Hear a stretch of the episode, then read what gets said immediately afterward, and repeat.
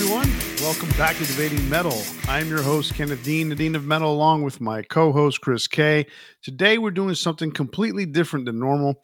Today, we're going to dive into what we think are career defining albums by our favorite metal artists. We're talking about albums that allowed for artists to headline arenas instead of clubs, albums that started new genres and earned these bands their biggest accolades Grammys, platinum albums, sex, money, and drugs. Today we're picking six albums each that define the careers of some of our favorite bands.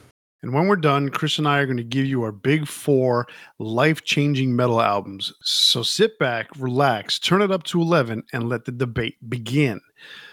Chris, these albums that we're going to talk about, career defining albums, there's there's probably going to be a lot of debate on this, not necessarily between you and I, but like whoever's listening and I, I'm hoping this stirs up a, a shit ton of commentary because you know, there may be an album here that we picked that someone will sit to say, no, it was this album before that, or no, it was the album that came after. And that's fine. You know what? Leave the comments, you know, start the debate online, you know, and let us know. And we'll, I'll write you back in a heartbeat, you know. But it's, it's so funny because this is one of those subjects where it's definitely one of those things where you can get into a serious heavy duty conversation with someone else and and have completely differing opinions and that might happen to you and i because we haven't really talked much about these albums.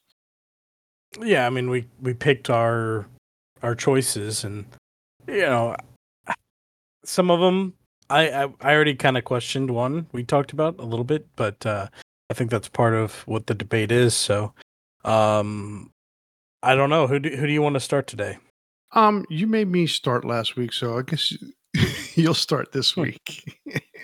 All right, so I guess let's just get going. Uh, my first choice for today was uh, Pantera with "Vulgar Display of Power." Uh, the reason I picked it was instead of say Cowboys from Hell, well, well, Cowboys from Hell kind of like set up where they're the direction they were going, and it was their first really well-known album this was, you know, this, their sixth album, 1992. Uh, this was the album that really like defined what groove metal would be. I would say it's like the groove metal blueprint. Even though they would get heavier with the next, you know, succeeding albums, I think this was the one that really established. You know, this is what Pantera is. This is what they their sound is. Um, they're they've become this band and so many bands would emulate the things that they would do. You know uh, older bands that existed prior started kind of evolving into groove. You know we talked about uh, overkill at one point talking about how they kind of ad- adapted the groove sound. Other bands did the same to to survive that were more traditional heavy metal bands before that. And this this album just really took them to the next level. Cowboys from Hell started it. This took it just that many steps further. Uh, just what do you think? Well, it, it's funny because you know when you you you first started talking about Vulgar, he's like, "Oh, this is their sixth album," and yes, it is their sixth album. It's their um, second um, well-known album, but it's right. It's, they, they, had been a band essentially for right six they've albums been, at this point. They've been a band since 1983. You know, just as long as a lot of bands that we know um, from the classic thrash era, if you want to look at it, that even though they weren't thrash. But it's so funny because essentially they become, you know, from from their fourth album, Power Metal to Cowboys, they become a completely different band. And you know, they get signed to a major label. So it, things, I mean, it's like literally like they closed one door, opened up another door, and everything changed. And that's Absolutely. fine. Yeah. You know, so and and vulgar Uh, I agree with you. Vulgar gave them more opportunities. They they really set the tone at this point. Cowboys from Hell. This, if you listen carefully, there's still some little fringe melodies that that came from their their glam days, if you want to put it that way. Well, I mean, even Cemetery Gates. Cemetery Gates is is right. the last kind of instance of of the the ballad for them. You know, the the the high pitched screams. There's st- even Cowboys from Hell. The song still has those those screams that kind of came before, whereas Phil's vocals really took a shift with this album. Right. And and and if you listen from power metal to Cowboys from Hell to Vulgar Display of Power, you definitely see an evolution. Like there is an arc there where um, it's not just like a shift. Like all of a sudden they went from if you took it power metal to Vulgar Display of Power, you'd be like, what the hell? you know? But having Cowboys in between, you see that like where that evolution came from. Right. So you know we're talking about Vulgar and Vulgar. I mean, man, uh, when I I remember hearing Walk and I, I didn't know anything about Pantera, but I remember hearing Walk, and I was like, oh, I've heard this song before, it's somewhere, somehow. And I was like, this is a really cool song, you know. And so, um, my my my best friend at the time when I was living in Miami was Matt, you know, and he was like, no, all he was about was was Pantera. I mean, he talked Pantera all the time, and I was just like, man, well, who is this band? And you know, and then of course, you know, for me, I was still one of these people that were uh I, I can't call myself straight edge at that point because I, I did have the occasional beer, I did have the occasional alcoholic drink, but I never took drugs. So I, I wasn't as straight a, as straight edge as people who live the straight edge lifestyle. But Not as straight edge as CM Punk. No, or or Darby Allin or whatever. But the the issue is um, when when Daryl went from being Diamond Daryl to Dimebag, I, I it was kind of almost like a disappointment to me. I think I mentioned this in a previous episode, but I've let those I've let all those things go. I don't care anymore about all that shit. And so, but at the time I did, and I was kind of like, I don't know if I want to get into this band because you know all they do is promote drugs, you know, and I was just stupid about it. I was fucking, you know, uh, what 20 21 years old at the time, so I was an idiot. Um, but anyhow, I eventually got the album, and the album, this album is amazing, and I can see why going from Cowboys it was a big step. Um, it it was definitely more groove. Some songs were even faster, but it's still grooved. You know, Walk is just literally you can walk and all you're doing is bopping your head the whole fucking time you know. Yeah, it, it's what a killer song. Oh yeah, I, I, mean, I, remember the first time I heard it, and I just I was so blown away. I'm, I, it, was one of the, it took me so, like a, a little bit to absorb it because it was one of those things that I'm just listening to, and I'm, what is what is this? You know. exactly. I mean, the album itself, Vulgar, released four singles, and Walk happened to be the last single, which was almost a year after the album came out because the album came out in February of 92. Yeah. Walk Walk wasn't released as a single to the general public until 1993. But that doesn't mean that within that year no one knew about it because obviously it was it was selling well and it, it and it did sell well. But I think that's the one song even after a year that finally kind of it had legs, but it finally gave it you know it's you know it started running as opposed to just building you know it's a it's a double platinum album. It, it's it's pantera's biggest selling album and there's a reason why you oh, know, for sure. To me that's that's that's the album to me that is definitely def- that has defined their career. All right so uh what do you got for your first choice today? Um my first choice is going to be motley crue and it's going to be Motley Crue's "Shout at the Devil." Now, I don't know how people are going to feel about that because a lot of people, you know, sit there and say, "Well, Too Fast for Love is their best album." We ourselves did a head-to-head between um, this album, "Shout the Devil," and "Doctor Feelgood," and I believe both of us went with "Shout the Devil" as being the better album. But we also did a worst to first. So, if I'm not mistaken, when we did this episode, you and I both had Shout Out to Devil as the number one album, but we had number two as Too Fast for Love. So the, the and the reason being is yes, Too Fast for Love set the tone, if you want to put it that way, for what Motley Crue would eventually and I wouldn't say would become because they change with every album, but it set the tone for them getting you know in the door you know through the door bigger clubs you know arena not even not arenas just yet but shout at the devil blew the doors open for them, and and the opportunities were great. I mean, in between Too Fast for Love and Shout Out the Devil, they were they opened up for Kiss for a for a week, I think it was before Kiss threw them off the tour for what Gene Simmons labeled as bad behavior. And and then you know they they make Shout Out the Devil, they go on tour with Ozzy, and be, be, besides all hell breaking loose, their career just took off. You know, and bad behavior. I was trying to do my Gene Simmons impression. Bad behavior. It's not bad. It's not bad. Anyhow, so I mean, what do you th- uh, obviously I know what you think about the album, but what do you think about this album? I mean, to me, the what they did with Too Fast for Love started things off, but they refined it for uh, Shout at the Devil. They really took it to the next level. The album's more cohesive. Um, you know, there's a lot of like raw, awesome stuff on the first album, but it was just, you know, a lot of times a, a band, there's, you know, there obviously is the sophomore slump. You know, some bands will hit and then they they really take off with the third album, etc. Um, but they really didn't have a sophomore slump. They went right into the next album, and you know, after that, yeah, they have a couple that aren't quite as good, but they still continued with the hits. It wasn't like they ever just dropped off until after Dr. Feelgood, really. So, you know, go ahead. No, I was going to say what's funny about that when you say that, like we, you think about Theater Pain, and even they don't like the album themselves, but mm-hmm. it, it, had the strength of two really big songs. You know, the cover, yeah. of, you know, "Smoking in the Boys' Room" and then "Home Sweet Home." You know then you go to girls girls girls and they have that the title track as well as um, wild side.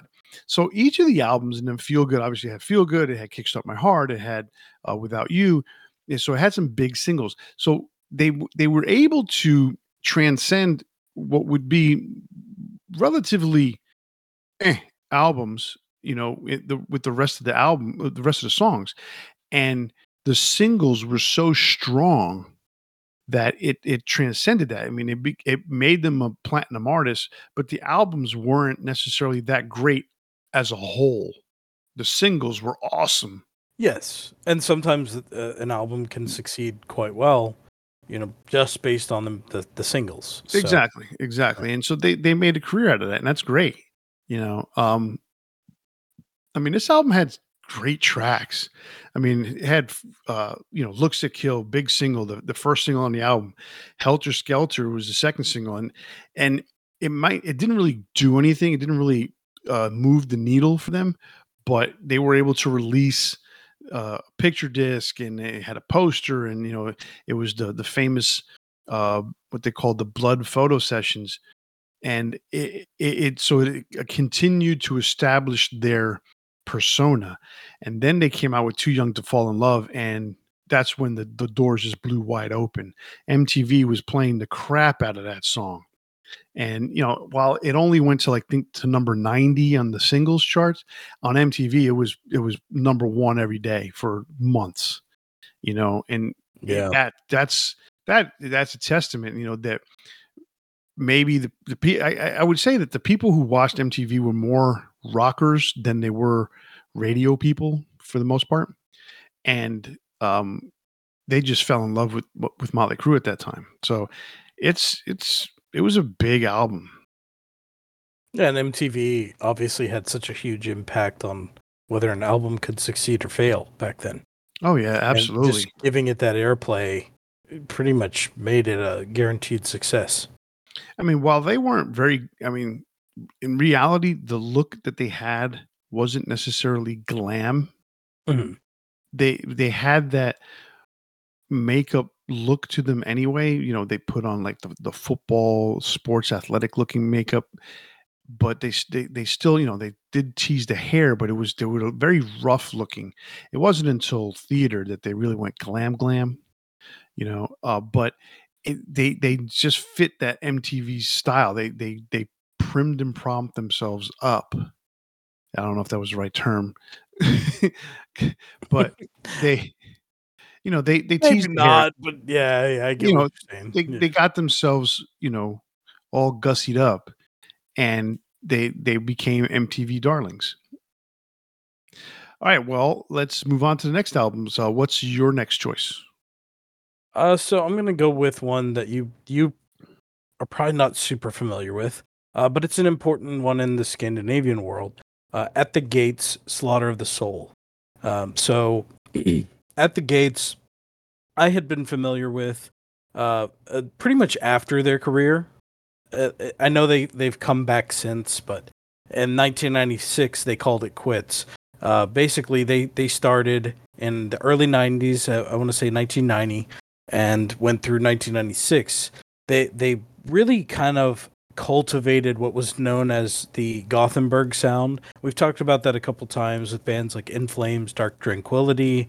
Uh, these guys all really knew each other, crossed over bands, and in that Gothenburg area of Sweden, they they kind of created this new sound. And at the Gates, Slaughter of the Soul being their their last album, really was their most successful up until that point.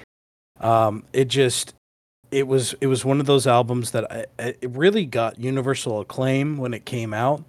It helped define what that Gothenburg sound would be, and even though they split up afterward, there was just this this uh, presence of this album. You know, people in in the scene, people in the area. It started expanding. You know, a lot of times like we we talk about like in the early 80s there was all the tape trading, et cetera. Well, this was another kind of explosion of that again. And the the other bands would really pick up on that the the established sound of what they had created and take it to the next level. Um so I ended up kind of starting from the end of their career and going back because you know back then it was you're having to find CDs and especially stuff that's from overseas it was kind of hard to find so um this was my entry point to the band. Really cool sound, really good album from beginning to end. I think it's one that, you know, 1995, that's almost almost 30 years ago at this point. I hate to say that, but uh, it, it's one that um, I feel like maybe gets overlooked in this generation, but at least the band has come back since. And I guess it was a few years back. Anders, uh, one of the Björler brothers, the, that uh, was the guitarist for the band, left the band, but now he's come back. So I, I want to say it was last year he actually rejoined the band. So that's kind of exciting. So it's really pretty much the the classic lineup. It's this particular lineup that's back, and at least they're you know they're still kind of touring really playing the same kind of music. You know, they they they left, they came back in, or they you know they broke up. They came back in in in the, want to say it was like 2010, 2011, and then they released their first album since in 2014, and it was like kind of almost like they never dropped off. They they kind of went back and just did the same thing again. So it's nice to to every once in a while you still get bands that still pay tribute and still do do the same kind of things they did before and you're not listening to some you know a band that's calling themselves the same thing and there there's no evolution right? Like it's different when a band's still around and they play you know 15 different albums and they've they've they you see that evolution but it's but it's nice to like if they've had a long break that they they ha- don't come back and they're just a completely different band no, I totally understand that. Um, and it's funny because it's not a lot of times will a band take such a long break and come back with the same classic lineup that they had when they broke up. Yeah. And then to to still go through mm, essentially one lineup change when Anders left and now he's back. So they're literally back to the classic lineup that recorded Slaughter to the Soul. So it's uh it's I mean that's that's a testament to the band themselves and and to the the fact that they you know enjoy making this music and enjoy being together. Because could have easily just said you know what? I'm you know either the singer or the guitarist the, the two brothers could have just said yeah we're gonna just do this and screw the rest of the guys you know? Yeah i mean th- that's originally what happened was the two brothers left and they formed the haunted. And we've we've talked about them before. Um, mm-hmm so they they formed the haunted, and the other two guys were like, we can't continue without them. Or other, th- yeah, uh, three guys, yeah, right. So it's because they're such an integral part of the sound. You know, they were the primary songwriters in a lot of cases. So if if you continue without that, like we've seen tons of bands over the years, like when you don't have that influence, it, it's not the same band. No, exactly. So I, I love that integrity in them too. Is like if we're not going to be the same guys, we're not going to continue. No, that that's that's a testament to to to the band themselves. I mean, I I listened to Slaughter of the Soul on the way home um, today. I've listened to pretty much most of it, and I mean, it, it's well produced, uh, especially. And it's funny to say it because you know there's certain things that came out in the in the 90s out in Scandinavia that sound like shit. And I'm not talking about black metal. It's just they just I mean that's intentional. So. That, right, exactly. That's intentional. Um, but some of the some of the stuff that came out, you know, in that in that part of the world, low budget, didn't sound that great. But this actually sounds pretty good. Um, I I listened to it. I mean, this it, it is definitely the blueprint of what you know is melodic death metal. Uh, it's a it's amazing that at the time that this came out, or even at the gates when they when they established their career, that you you go from a world that is uh, coming to the end of the grunge era at that point. Mm-hmm. And you know, obviously, grunge grunge is an American thing, and and it had a small effect out in Europe, not as not as much of a major effect in Europe as it did here, but th- this was like almost a, like an answer, like you know, fuck you and your grunge, we're gonna do this, you know, and this was so far off on one side, it was it's it's amazing, and the, and the scene took off. Obviously, it is always kind of a case where um, certain genres of music spawn out of almost an answer to what came before. I mean, we talked about grunge being an answer to the the hair metal, the gr- the glam metal being, you know, uh, we're not going to put all this effort in and we've got real attitude, you know, and and then you have the the uh, the like the old heavy metal, like Judas Priest, kind of coming out of that mentality of you know we can't get jobs, you know, we're young men that are being held back. And, you know, songs like Breaking the Law come out of it. So I always feel like every genre is kind of coming out of an answer to a previous generation saying, you know, we don't have the same values as you. Right. Uh, totally, totally understand that.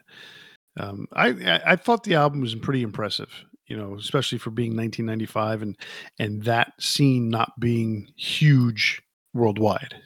Yeah, I mean, it, it opened up a lot of doors for other bands that would would take advantage of that too. You know, Dark Tranquillity since become a lot bigger in the U.S. In Flames as well.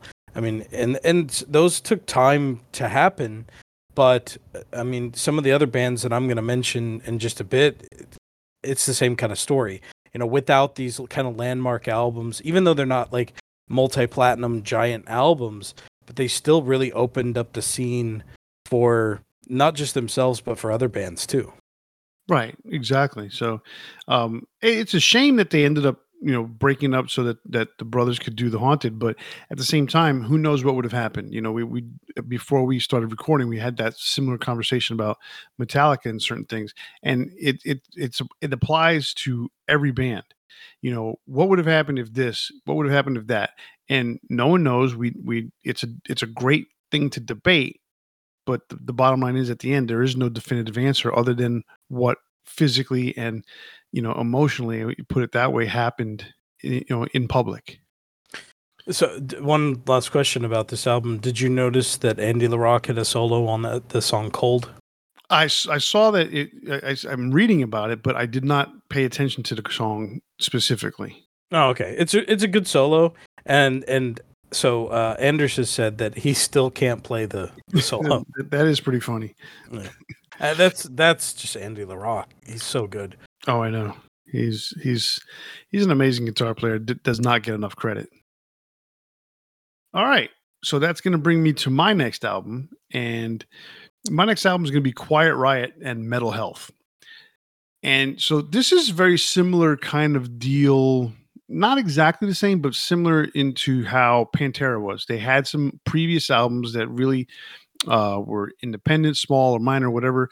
Uh, Quiet Riot had two albums that were released in Japan that were released on Sony Music in Japan, but you know, Sony Music in Japan is just like a, a, a it's a big label in Japan, but it's not a worldwide label.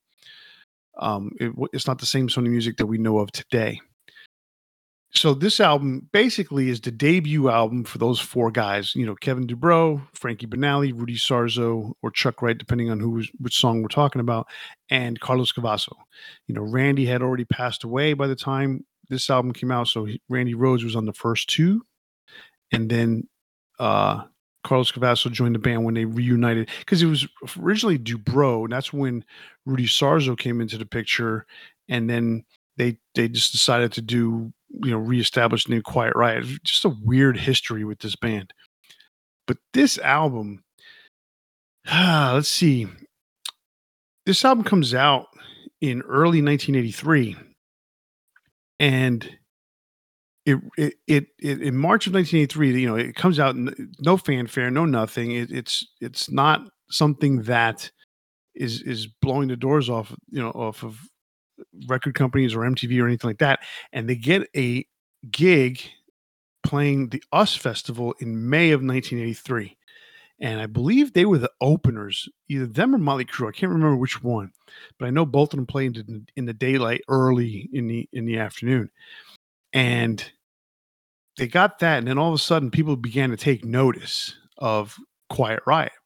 Well, in August, a couple months later, they released Come On Feel the Noise as a single, and that song just exploded all over the place. I mean, it was on radio. Come on, Phil. No noise exploded all over.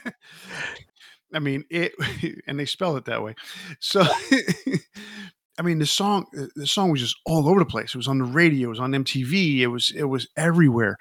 And, you know, it, it, it if, if it wasn't for that song, they don't have a career it's not even this doesn't even say this album because even with metal health being a, a, a, big hit that it was i don't think that this album is as huge and, and quiet riot is as huge as they became without come on feel the noise being a giant hit i mean the song went all the way to number five on the billboard uh, hot 100 charts and then that propelled the album to go to number one for several weeks at the end of 1983. So it's it it's wild how that one song literally made their career. This is this song and this album in general was the, was the career defining moment for this band. You know, what do you think about that? I mean, for sure. You know, obviously there's the original uh, Quiet Riot. I mean, it's essentially almost a sec- a different band because they've disbanded and then DuBrow brings in or you know brings it back and says, you know, can I use the name? So it's it's really a different band. It's kind of the same thing as we've talked about with Judas Priest, where there was a Judas Priest before with Al Atkins, and then there's another Judas Priest after, and that's the Judas Priest we we know. So, you know, they start off with this first album. It goes crazy. It becomes one of the the you know the the largest. Uh, it's almost like a, a um, a major point in history for metal, right? Because it without this album gaining the traction that it did, a lot of other bands don't exist because the the record companies on the merit of the the what this album did started hiring up every band they could find. So it this was this was a huge moment in metal history, not just not just for the album, but for for the, like other bands. I mean, realistically, right? No, I completely agree. Because so, oh, go ahead. No, uh, what I was going to say is, you know, that if I'm not mistaken, this was the first metal album to actually go number one on the Billboard charts. It um. Um, so you know that that's a huge thing and and that's what I'm saying is like just just based on that alone, the record companies said we want more metal acts. Like we see the potential in this finally. And so, you know, I I don't they never really hit these heights again, but it did it did enough for metal to really cause a lot of the bands that we love to even exist. No, absolutely. I mean, they, you know, between, you know, Van Halen made it in 1977, 78. They got, you know, they got signed in 77. They released Van Halen 1 in 78. But as much as Eddie was influential in that, it, it and the album did really well, the scene didn't blow up until Motley Crue and Too Fast for Love kind of took off. Yeah. Right. And so that's 1981 and then 82 this album comes out in 83 and really i mean obviously motley crue was already signed. Dokken was already signed. You know quiet riot is signed and they finally they blow up and then all of a sudden it, the race was on. We need to sign every single you know glam band that's in la Yeah. you know so 1983 was a huge year for for these bands you know getting signed and releasing albums. It was it was enormous you know, this album also had a re-recording of a song from uh, the, the second Quiet Riot on QR2 um, that had Randy Rhoads on it. They had uh, the song "Slick Black Cadillac." And one thing I kind of noticed today, I was looking at the credits and I was like, QR2 says the song was written by Kevin Dubrow and Randy Rhoads, and then on Metal Health it just says Kevin Dubrow, and I'm like curious about that. Like, why did how did Randy Rhoads drop off? Unless it was something that they changed the song and just kept the lyrics or something like that. I don't remember, but I'm pretty sure the song was the same, um, or relatively close. Um, Yeah. And another thing too, this album had a song called Thunderbird, which, if when you think about when you look back on it, one can think that that song is about Randy Rhoads and his passing, but in reality, that song was written before Randy passed away because Kevin Dubrow was so heartbroken that Quiet Riot was breaking up and Randy was going to join the Ozzy band that this is the song he wrote. Basically, you know, Thunderbird fly, you know, let your, you know, spread your wings and fly. And because he wanted success for his really good friend Randy Rhoads. And that's a that's a testament to Kevin Dubrow and their and their relationship. But it's funny, I could have swore for years that this was his tribute to Randy after Randy passed, but I, I, I came to learn that that wasn't the case. Did it, it? But it came out after he passed, right? It- yeah, the song came out after he passed away, So, which is which is so- odd, but so in some capacity, maybe it is, but you know, not originally intended to be, right? right, exactly. All right, so what do you got? All right. Um, so the next band I'm going to talk about is Opeth. Uh, we haven't really talked too much about Opeth uh, in our show, and we we probably should at some point. Um, but the album in in question is going to be Blackwater Park. Uh, Blackwater Park came out in 2001. Um, this was an album that really kind of opened the gates for a lot of bands. Um, it wasn't a huge commercial success in the U.S. at the time, but it really gained traction as time went on. Um, it it was a, a stylistic change for them. I had been a fan before, and I really love their album "My Arms Your Hearse." Um, I was a big fan of Morning Rise. You know, at that point, they're they're releasing albums that you know Morning Rise. Listen to the the length of the the tracks. You know, we were talking about how track length will scare people off sometimes. So their the first track is 13 minutes and 44 seconds. The second one is 10 minutes and 59 seconds, then 10 minutes and 9 seconds, then 20 minutes and 14 seconds. And then the final track of 5 is 10 minutes and 54 seconds. So as time went on, what they they released this album, it's got 8 tracks, only 3 over 10 minutes, and the rest are around 5 to 7 minutes, you know, somewhere right around that length. Um so a big change in their kind of accessibility to a lot of fans. Um, they release a, a huge song called Harvest. Harvest uh, is a clean vocal track where um, they had used clean vocals in the past. This was this was a purely clean vocal song. Um, had progressive metal that or progressive death metal, I guess you, you would call the album. Um, so it was very open to a new generation. I remember hearing people that I never would have thought talk about, you know, Opeth in my high school. Like I remember people that were predominantly say um, you know, the Godsmack fans or Slipknot fans or Metallica fans that were more on the mainstream saying, "Have you heard Opeth?" And I remember that kind of groundswell at the time, which was crazy, you know, because I'm the guy who listened to all these bands back then. You know, I'm I remember being kind of not an outcast, but just like, oh, this is the guy that listens to all the you know screaming stuff, right? And so this comes along. There was a couple, other albums that I remember the same kind of thing happening. Um, but this one was one of the biggest ones that like people were like, wow, this is something different. And you know, it was it was like somehow you have death metal and it's like smooth too, right? It's like soft. There's there's moments that are just like ambient and, and it was something different that I had never heard and this was i think widely regarded as kind of their magnum opus it, it, became the turning point for the band and i think they've since done you know bigger things but this was that moment that i think opened a lot of the world's eyes to who opeth was so i'm listening to this album on the way home today because you know i had that amount of time. Actually, I listened to more of At the Gates on the way home, and then yeah. I was listening to this one.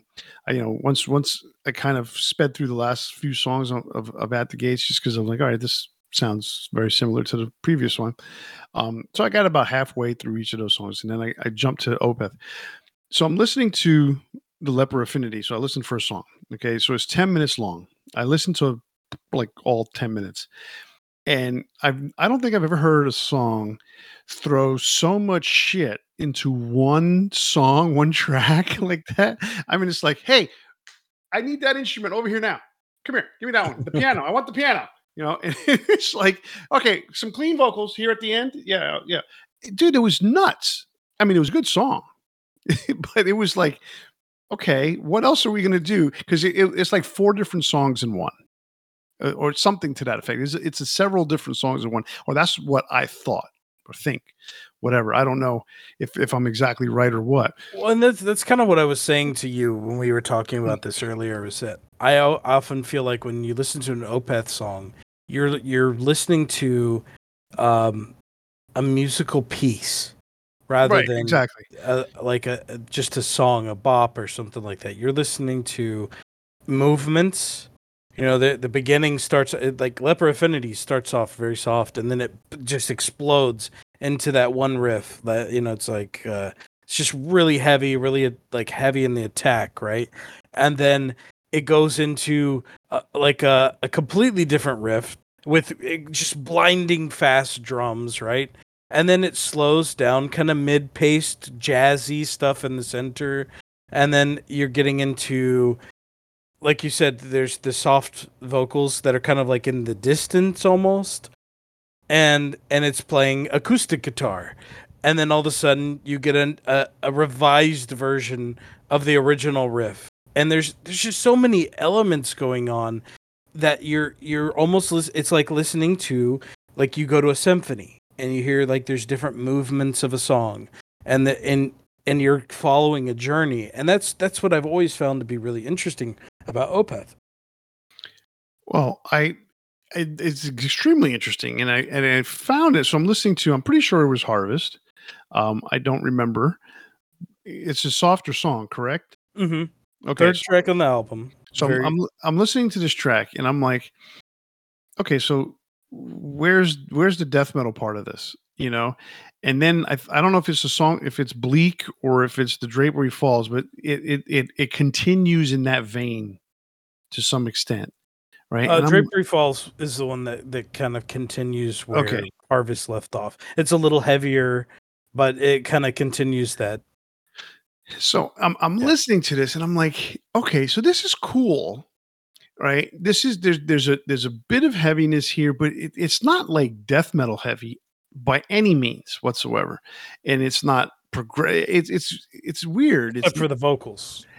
Well, e- exactly, except for the Yeah. vocals, and even then, it's not like, um, it's not like Amon Amarth death metal style vocals or or, or um, Cannibal Corpse style death metal vocals. It's not. It's not that.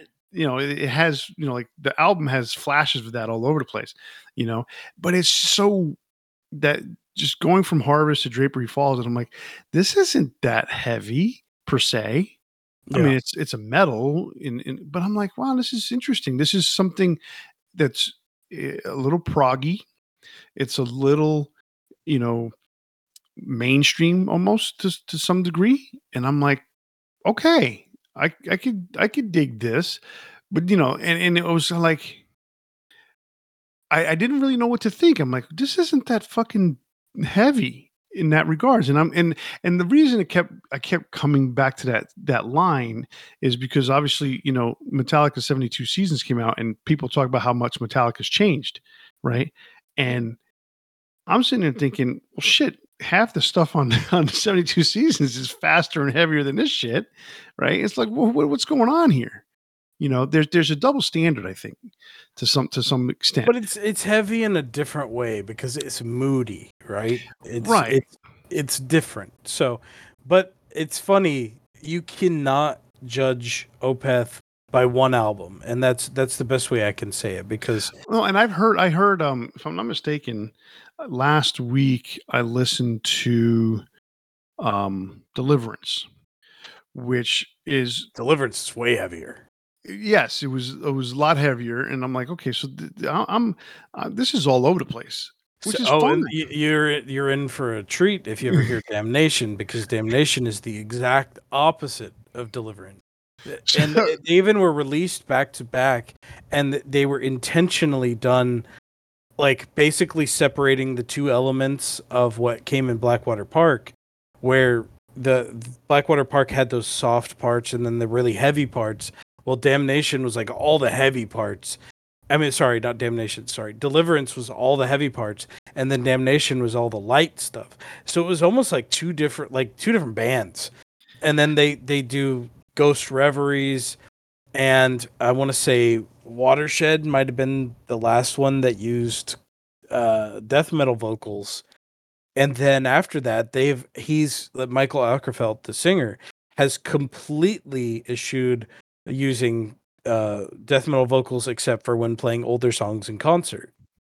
So that that one to check out for sure. If you're if you're getting into Opeth and you want to hear like what they're all about, you got to check out live uh, the live concert at the Royal Albert Hall because it play they play like a really wide variety of what they do.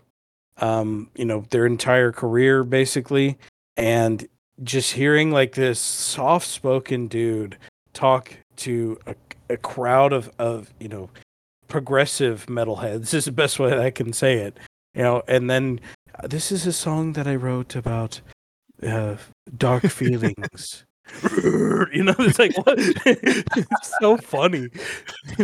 I, I mean, I got I, I got to respect. So here's the my take on a lot of this stuff, and it's really interesting that European. I'll put it that way.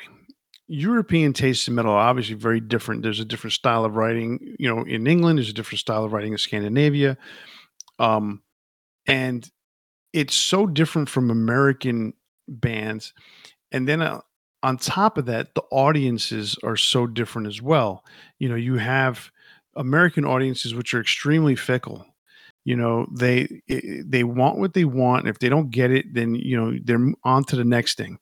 Where in European audiences, you know, and and I'm gonna just use an example as a, as a complete extreme.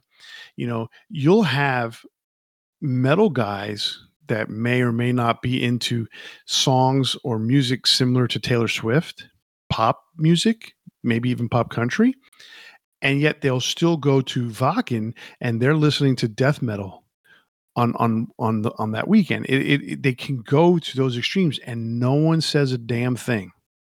Okay, you know German. I- I mean, look, Ger- David Hasselhoff is fucking huge in Germany, right?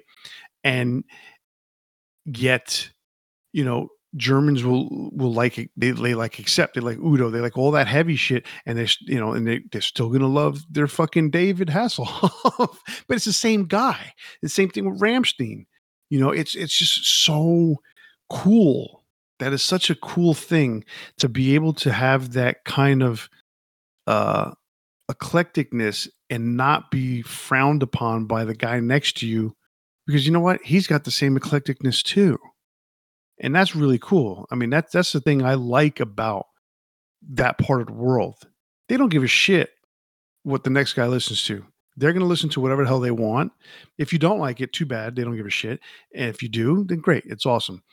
And that's that's that's so uh uh, what's the word I'm trying to the, the, phrase I'm trying to get. It's, it's such a it's, a, it's such a good thing to to know. I guess you could say, you know, and and you get a band like Opeth who can do all this different stuff, and people still dig them for one or the other.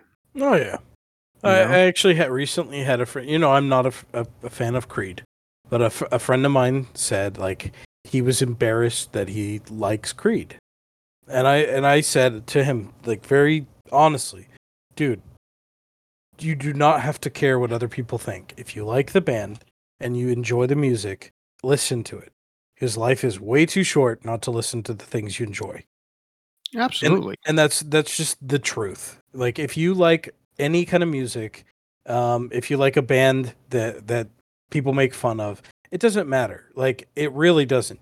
Listen to it.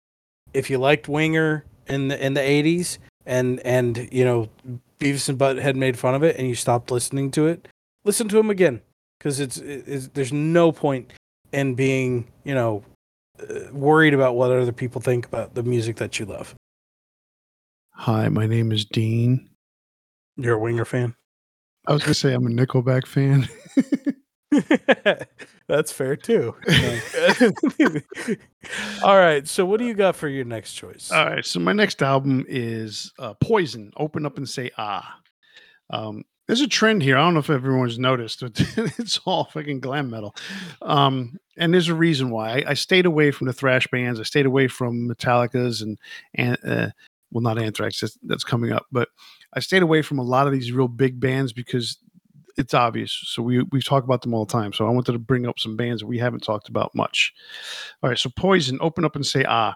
A lot of people are going to turn around and say, oh well, they were pretty big with their first album. Look what the cat dragged in. You know that came out two years prior, and they had that song, you know, "Talk Dirty to Me," and uh, "I Won't Forget You." and I want action. Yeah, it was it was a pretty big album. I think it went double platinum. It, that opened the doors. But this album, this album made him a household name. Okay, they had they they they let off with the single "Nothing But a Good Time," and that came out in April of '88, and then they did "Fallen Angel." So they've got these big songs on MTV. They're you know they're all over MTV. They're the they're the uh, the poster ch- children for MTV and the glam metal scene and all that stuff. But then all of a sudden they release a single called "Every Rose Has Its Thorn." That changed the game that changed the game for them and it was it was pretty much over at that point i mean they were household names this Brett michaels was loved by everybody still wasn't there on rock of love yet but well, yeah he wasn't loved by everyone on there but anyhow i mean i gotta tell you though i i watched the first season i i think i watched the first two seasons of rock of love and i it was really entertaining television at the time. And I I hate reality TV shows. But something about that show just really amused me. Um, I'm not embarrassed to say that I watched it. The second season sucked, but the first season was just hilarious to me because it was seriously, it was like Brett was just like, you know, I really feel like we have an emotional connection, but this girl's got big tits, you know. it, you know, it's just it was such a whack show, man. It, it was. But before that show came along, this album came out in 1988 and I mean, it's it's a great album. I mean, if you like glam music or if you like pop metal, I, I that's what I used to call it back in the day, pop metal. Um, I called it metal in general, heavy metal, you know, because thrash had a distinctive sound to it, a distinctive style that you know you, was it was two different things. So this, you know, was the mainstream, and I mean, you like in Poison, you like in Motley Crue, you like in Cinderella, you like Dokken, you like Tesla, you like all these bands at the same time.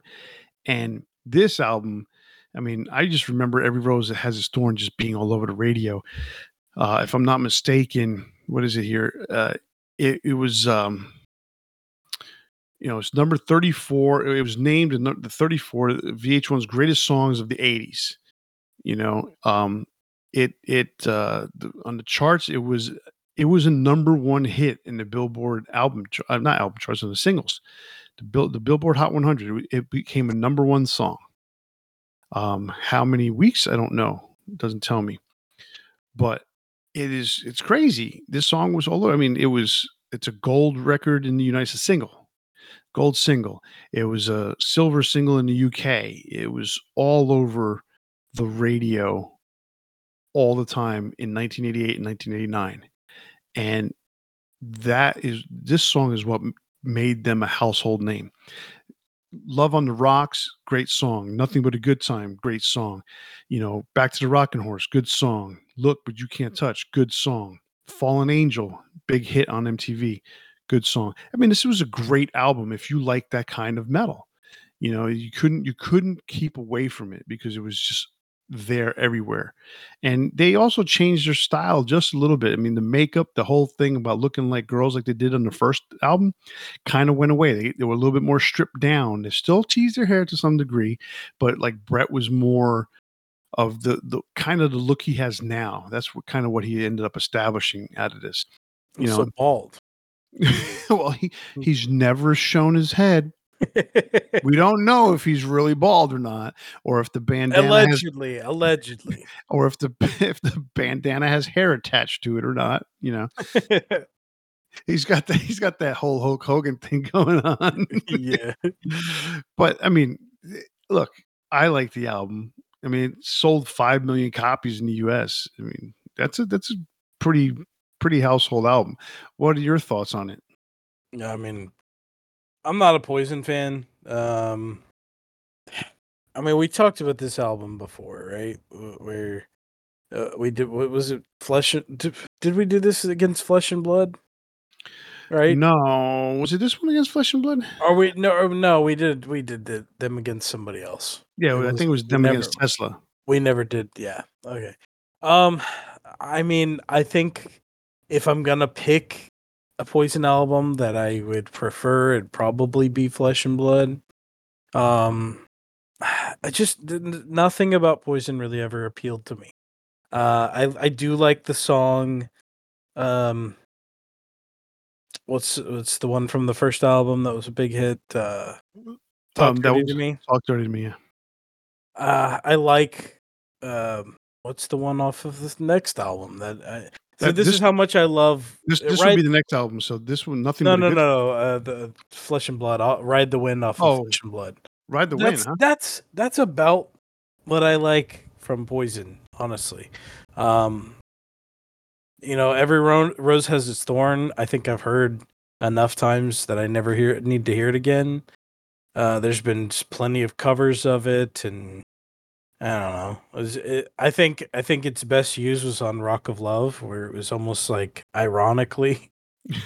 uh, nothing but good, but a good time. It's a classic. You know, it's I, I, it's one of those that if it comes on, I probably won't change it. It's a, it's, it's one of those that's, it's systematically written to be a hit.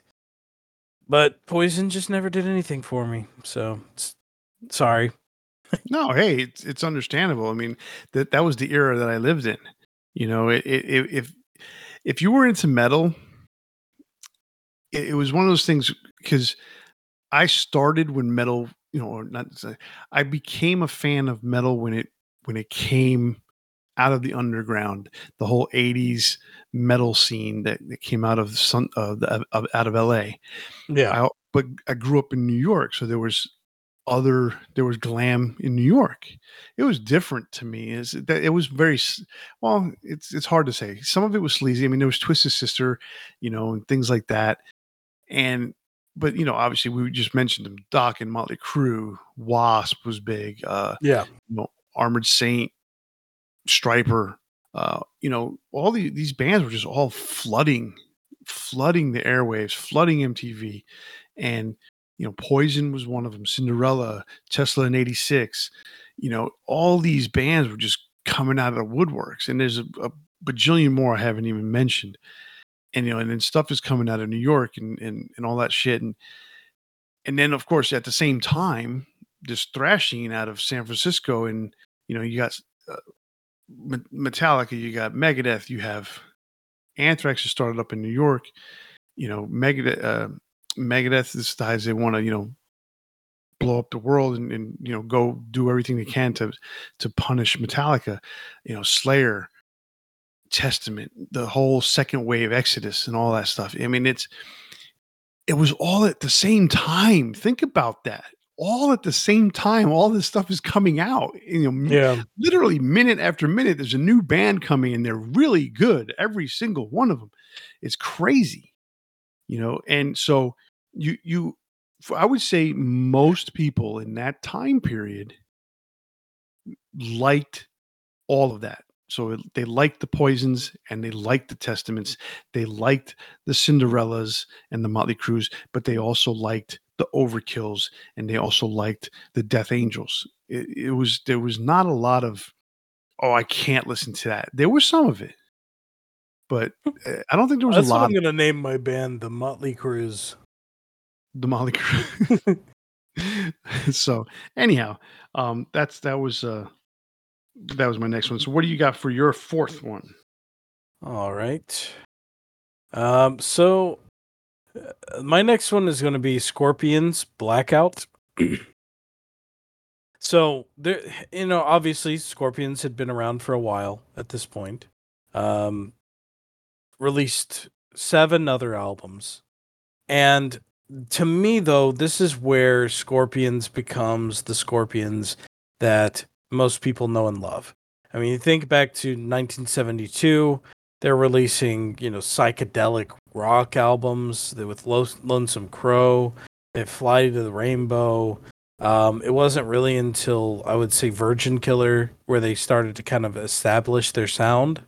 Uh, Love Drive obviously is a big one. Um, but in the in that time, they've also got Turmoil, where you know they've got Uli Jon Roth as their primary guitar uh, player. Um, you know, they bring in Michael Schenker uh, to to you know, I guess fill in the ranks basically. Um, you have them bringing on um, Cl- uh, sorry, Klaus, not Klaus. What the hell? You have them bringing on Matthias Jabs, um, and then really bringing Michael back, and then bringing Matthias back, you know, th- a lot of changes, and then they they hit blackout in 1982, and this is where the band hits their their biggest singles. Um, you know, no one like you, blackout. Uh, this is you know what leads into you know the stuff that came on Love at First uh, Sting, like uh, Rock You Like a Hurricane, Big City Nights, etc.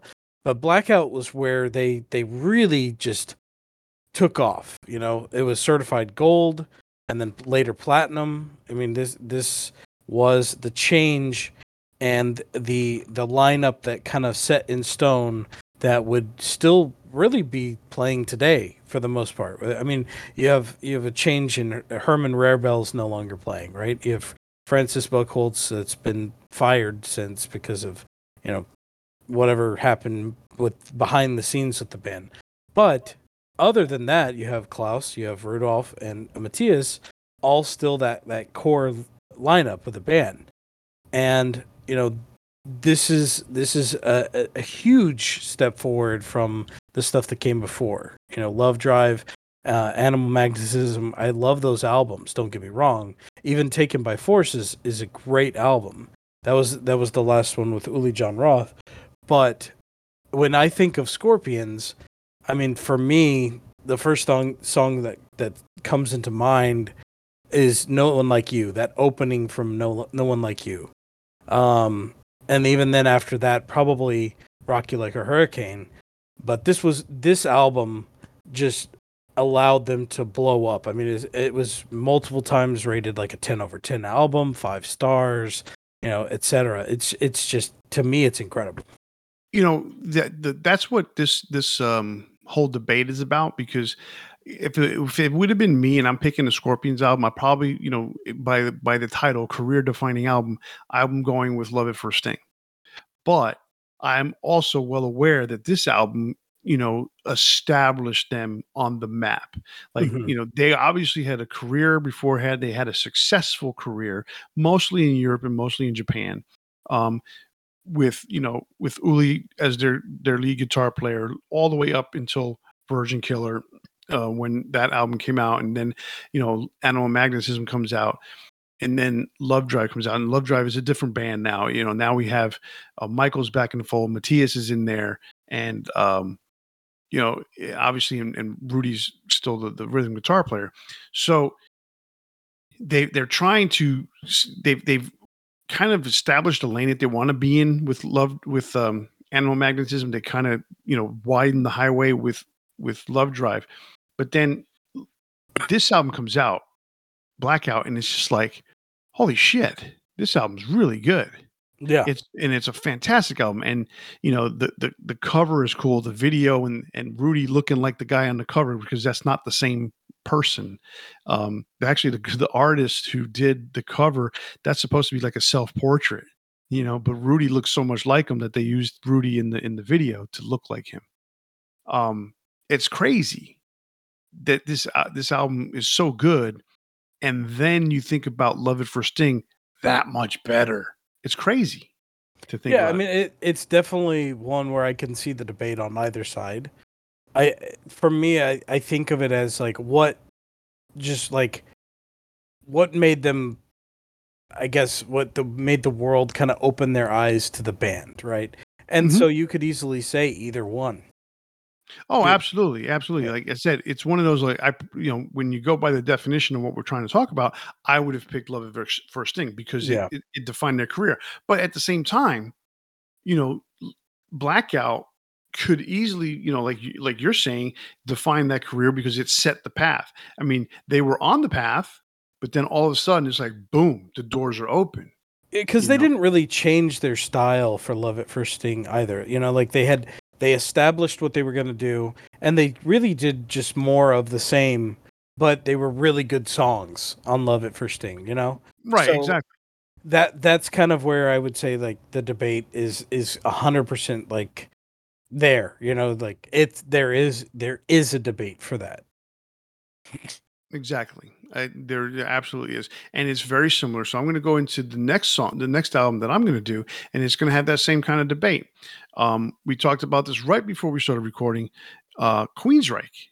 Um, I'm picking Empire, their 1990 release, because to me, yes, Operation Mindcrime o- opened the doors enough for them to to to break through, I guess you could say. But Empire is just they they just literally put the stamp down and they said, "Here we are."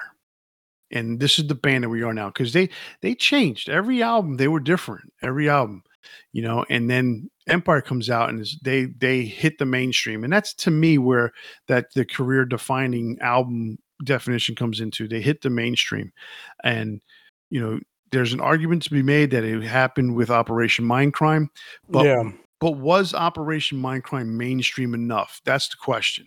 I, the I, I guess it's a fair question because yeah, it's probably not, and and it's probably more that it's become a cult album where right. it, you know there's this huge following of album. You know, obviously Jeff when he left the band, he he he made a band called Operation Mindcrime. You know, after he was forced to to no longer use the Queensryche name. Um, so I, I get that, and he they even did the sequel to Operation Mindcrime too. So it has this iconicness that I think when I think of Queensryche and and there's that association with the album, even though for me, like I much prefer say Rage for Order, uh, or even The Warning to th- either of those albums that, that we're talking about right now. Right, exactly. I, I completely agree with you in that regards. Yeah, but Empire, you're right. Like it, they have Empire, Silent Lucidity, and th- that Silent Lucidity is one of those, those moments that like really blew them up, right? Because it, it has the music video and everything with it, and then Jet City Woman. Right. So this, I would agree with you for the most part, even though like I kind of question it, saying like, is isn't Operation Mindcrime kind of that moment that that established them as, as some you know it was it, it was a, a gold album right when pretty pretty much right away within a year. Yeah, I think so. Yeah, so I mean it, it still got them that notoriety, but I think Empire just did that much better. Yeah, I mean, overall, Operation Mindcrime, you know, became a platinum album, but Empire was a triple platinum album. And- yeah. And, and, and it's triple platinum based on the strength of Silent Lucidity. Let's not kid ourselves. You know, eh, the song Empire and the song Jet City Woman are not making this a triple platinum album. It's it can make it a platinum album based on the strength coming off of Operation Mindcrime, but it's not making it triple until Silent Lucidity hit hit the airwaves. And you know, MTV blew it up, the radio blew it up, and it was it was it was over at that point. You know, it's Yeah. game was was you know game set match type of thing that's that's the reason why i picked empire. I mean i i was a fan since the warning. So you know for me i, I could see the progression the warning rage for order. Rage for order was just so different from the warning and but yet at fan, i appreciate that album more now today than i did back in 1986 okay? And i was a big fan of it in 86 okay? Then operation mindcrime comes out and it's like i'm like the emoji head fucking blown because it's so it's so different at the same time it's so progressive at the same time it's this it's this uh concept album like it's a true story from beginning to end and each song literally is the next part of the story and and they have these interludes in between that kind of add to it. Not the same kind of concept that pink floyd put out with the wall you know because that was just hard to follow at times but this one is literally a story beginning to end and it's so so there and and even then when you get to the end of the story did she or didn't she kind of thing you know? There's Yeah. there's so much to to question. I mean for years people asked that question you know what happened to mary? Did she or didn't she? You know and it's it's a crazy thing. They answered it and they just so you know they say listen to the out to the song. You'll you'll get it. It's there. But man um it was and you know that album did it but i i think it was more for the actual scene that it did it operation mindcrime whereas empire hit the mainstream and that's that's the big difference for me Yeah, I, I get that. okay so what's your album number five Um, so this is another band I don't think we've really mentioned too much on the show. Um, I want to talk about Living Colour uh, with their album Vivid. So, uh, I mean, this was a, a really big album. Um, you know, it's it's been du- uh, or it's become double platinum since it came out. Um, it was number six on the the Billboard 200, um, and it was it was something different. You know, the metal scene uh, really let's be honest, uh, it it still is predominantly a a you know, or, let's say white caucasian caucasian, Caucasian, yeah. um, you know, there's a lot of people that even came from other countries and kind of were white passing. Um, but this was a band that was, you know, uh, African American black guys that that you know put out a funk metal album that is just awesome, and it re- really like kind of puts the puts the genre on its head in some ways where you know these guys that would do something different um like say rage against the machine um that would that would try something different that would stand out that um you know still were able to be on the scene. You know anthrax even did their their combo with public enemy where I, th- I think a lot of people said this can't work and it does. Um i don't enjoy all rap uh rap metal and i wouldn't say this is really rap metal by any means but it's it is different than what you hear from a lot of stuff that was coming out at the time for an album that came out in 1988 um there's a lot of really avant-garde kind of stuff going on. It's very artsy in a lot of ways. It's got jazz elements, soul, funk, uh, I mean pop, punk. I mean it's got it's got a lot of things going on and it's still really heavy. I mean Cult of Personality, if you're a wrestling fan, you know that song because of of CM Punk, right? Um but there's a lot of really good stuff on the album. I mean Middleman is a really cool song. Um open letter to a landlord. So you're getting a different perspective than a, than a lot of the other stuff. And these guys earned every bit of it. So I was I was a fan for a long time, even before I heard CM Punk use the song. I remember the first time. I mean, he was he was using it prior to my knowledge of him. Um, but I remember the first time I heard it, I was like, "What?" You know, because when he first went to WWE, he didn't use this song. He used um, it was uh this fire, I think is what it's called from uh oof, what's that band? Um Jesse Leach is the singer. Oh, Killswitch Engage. Killswitch Engage, yes. So he was using that for the longest time, and then they allowed him to use his cult of personality song that he had used when he was in Ring of Honor. And I I hadn't really ever seen him before, you know, his WWE time. So um that was like one of those moments where it's like, oh, this is a song that I know from my childhood that's being put on TV in in such a major platform. And uh, for me, like I was I was a big fan of this album. I I didn't get into as much of the stuff that went on from there because they went more into like the kind of jazzy funk stuff. It was the the albums that followed weren't quite as heavy. Um, but I think Vivid is one of those albums that it appealed to a lot of people that maybe not re- or didn't really see from that perspective. You know, it was it was kind of the white men can't jump effect where you know that movie was able to broadly appeal to a lot of different uh, groups of people. And so like I thought this was this was a freaking cool album and I still listen to it every once in a while to this day. So you know, Run DMC does a collaboration with Aerosmith. Right? Yes. They, they do walk this way, and it becomes a big hit. It basically gave a second life to Aerosmith. Um, they, that was a band that I had the, the choice, you know, for the career defining albums. To me, they have two different careers, and so there was two different albums I could have picked. Um, so that's why I didn't choose them. Um, but yeah, that, that's a good one to mention though, because it's it's just it's one of those songs, "Walk This Way," that like it became cool in multiple groups of people, right? Like it, it became cool. Like if you were into rap, like that was kind of a cool song. It had, you know, it's like, oh man, these guys ain't so bad, right? Right, exactly. And, yeah, and it, it, from from our side, uh, as far as like metal guys, and and is from like rap guys, right? So with uh, bands that were able to kind of like bridge the genres, I think opened up a lot of like I, I anytime I went to a show that had um like different genres than what I was used to, like it didn't really matter. Like it, it, it was always interesting to me because you see like a different audience. You know, like I've been to shows where like like say Yngwie Malmsteen. I went to a show.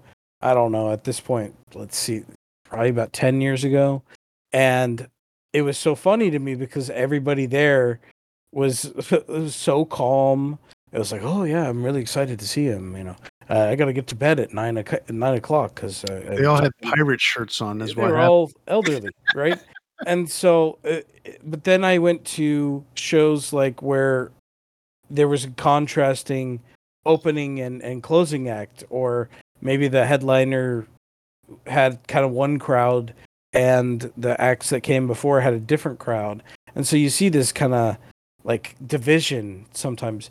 But then I, I've been to shows like um where uh what was it, Prophets of Rage, where you saw like all different kinds of people and they're all like we're just all chilling together. It was cool. So you know, I I never got to see Living Colour in person. I missed the opportunity right around COVID. Um, so hopefully I get that. But I, I've always been interested to just go and and see you know a band one that I like, but also like that that in just a different, interesting audience. So you know, adding to the point I was trying to get at, Mm-hmm. you know, you have Run DMC does this collaboration with with with Aerosmith, right? Which then leads into Anthrax doing that collaboration with Public Enemy. Okay, and th- those are the kinds of things that you know a lot of people on the surface say that doesn't work. We can't Yeah. have that. Okay, we, there's no. Why are you doing that? Why are you trying to cross this barrier? Okay, and the artists themselves are saying, what, "What's your problem? Screw that. If I want to, if I want to work with this guy, I work with this guy. If I want to do this, I do that. You know, it's you can't tell me what to do, right? So then you get a band like Living Colour. Okay, if it's not for Living Colour, you know, if it's not for Run DMC doing Aerosmith, it you know, it run uh, Public Enemy doesn't hang out with with Anthrax, right? Because the, the idea is just never there, right? Maybe it does happen, but it maybe happens differently. But then you got a band like Living Colour, like if if they don't form a band, if they don't form a uh, an all African American band, right? Then you don't get um, a band like Rage Against the Machine that is is a mix of so many different personalities and so many different cultures, right? Because you get a guy like Zack, and you, and then you know he's hanging out with a guy like um, Tim Commerford. You know, two different. I mean, Tim's you know a big white guy. Zack is uh, uh, Hispanic. Maybe I think he's also part African American. I can't remember right off the top of my head. I can look it up in a sec. Then you have Tom Morello, African American guy who goes to Harvard, right? And he's playing this this incredible guitar that you don't even understand how he's doing half of what he's doing. You know, Brad Wilk, I don't know, he, that dude's just freak drummer. You know, Yeah. so it's like without living color, that probably doesn't happen. You know, and it's reason being, regardless of the fact that Rage Against the Machine is not all African American, the bottom line is, is that because Living Colour was able to break through into the mainstream and people saw, oh, hey, I could do this too. I- could play that kind of music or I could be like that guy. Right. Then, then all of a sudden you take your little influences here. Well, yeah, I could be that guy, but I've also, I, I grew up with this, so I can kind of mix this all together. And that's how bands like that happen. And Living Colour is amazing to me. You know, I never really got too deep into Living Colour because when they came out with their second album and it didn't do so well, they kind of just fell off the the the the, the wagon for me, I guess you could say. But I've always loved that first album. And, you know, Open Letter to a Landlord, I, I didn't I, I don't really think I've heard Middleman in probably since the first time I heard the album. You know, so because I don't I don't listen to the album that much, but I obviously I you know Open Letter to a Landlord was was was the next single after and it was pretty big. You know, not huge like Cult of Personality, but it was still pretty pretty good. Glamour Boys was another one. You know, so it, if without this album setting the tone, I guess you put it that way, uh, lots of other things don't happen. And th- this album's great. You know, this definitely gave them a career. Oh, for sure. I mean, even to this day, I think a lot of the people that go to see them is probably based around this album.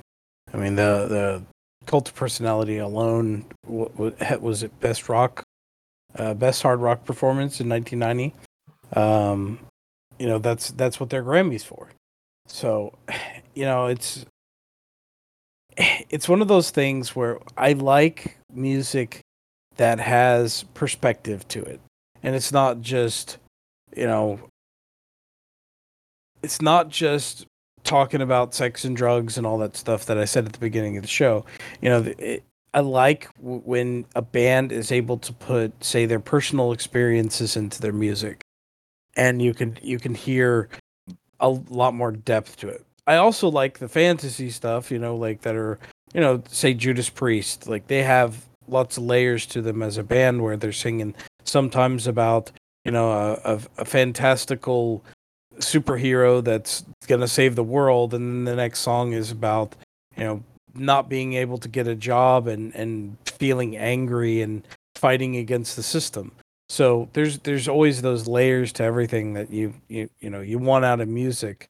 Um, but it's it's nice to hear somebody's perspective and put into um into a poetic sense and not so upfront and just smacking you over the face with it like like some modern music that I feel does where it's just there's no there's no subtleness to a lot of stuff we hear today where it's just it's putting it right out there like it's hard for me to respect a song called WAP, you know, when, when the you know it's just gutter filth yeah. and, and and we're not getting like really poetic amazing songs that we used to get so I, I don't I don't call that artistry.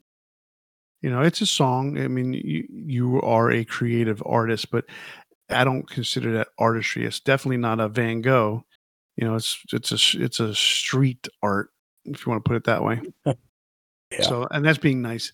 So, um, my number five uh, album is going to be Anthrax and Among the Living, 1987. Uh-huh. All right, so we we just mentioned Anthrax doing their collaboration with with Public Enemy. Among the Living, if you want to talk, this is almost like if you look up career defining album in the in the dictionary or the encyclopedia or Wikipedia, this is the album that should be plastered all over that because I don't think and and, and Guns N' Roses might be you know right be running right behind. I don't think there's another band that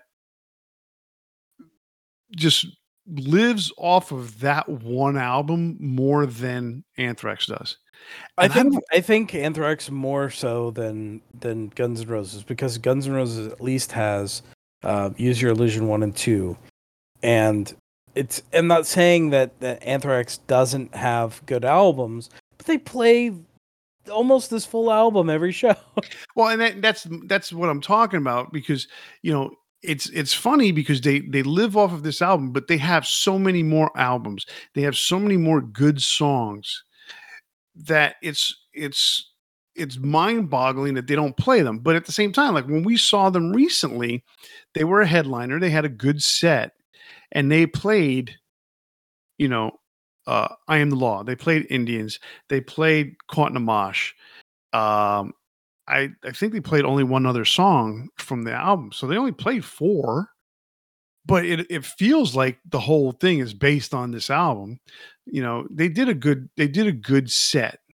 They didn't play Among the Living. I thought they did. Among uh, no, they, I don't think they played Among the Living. Hmm. Well, maybe they did. Oh, maybe they opened up with that. I, am not sure. They may. Yes, yes. You know what? You're right. Um, so so yeah, they played uh, four four songs, four or five tops. But still, you know, they played I think 15 songs that night, so it's a, a third of their set. a third of the show, right? Yeah. But, but you know what?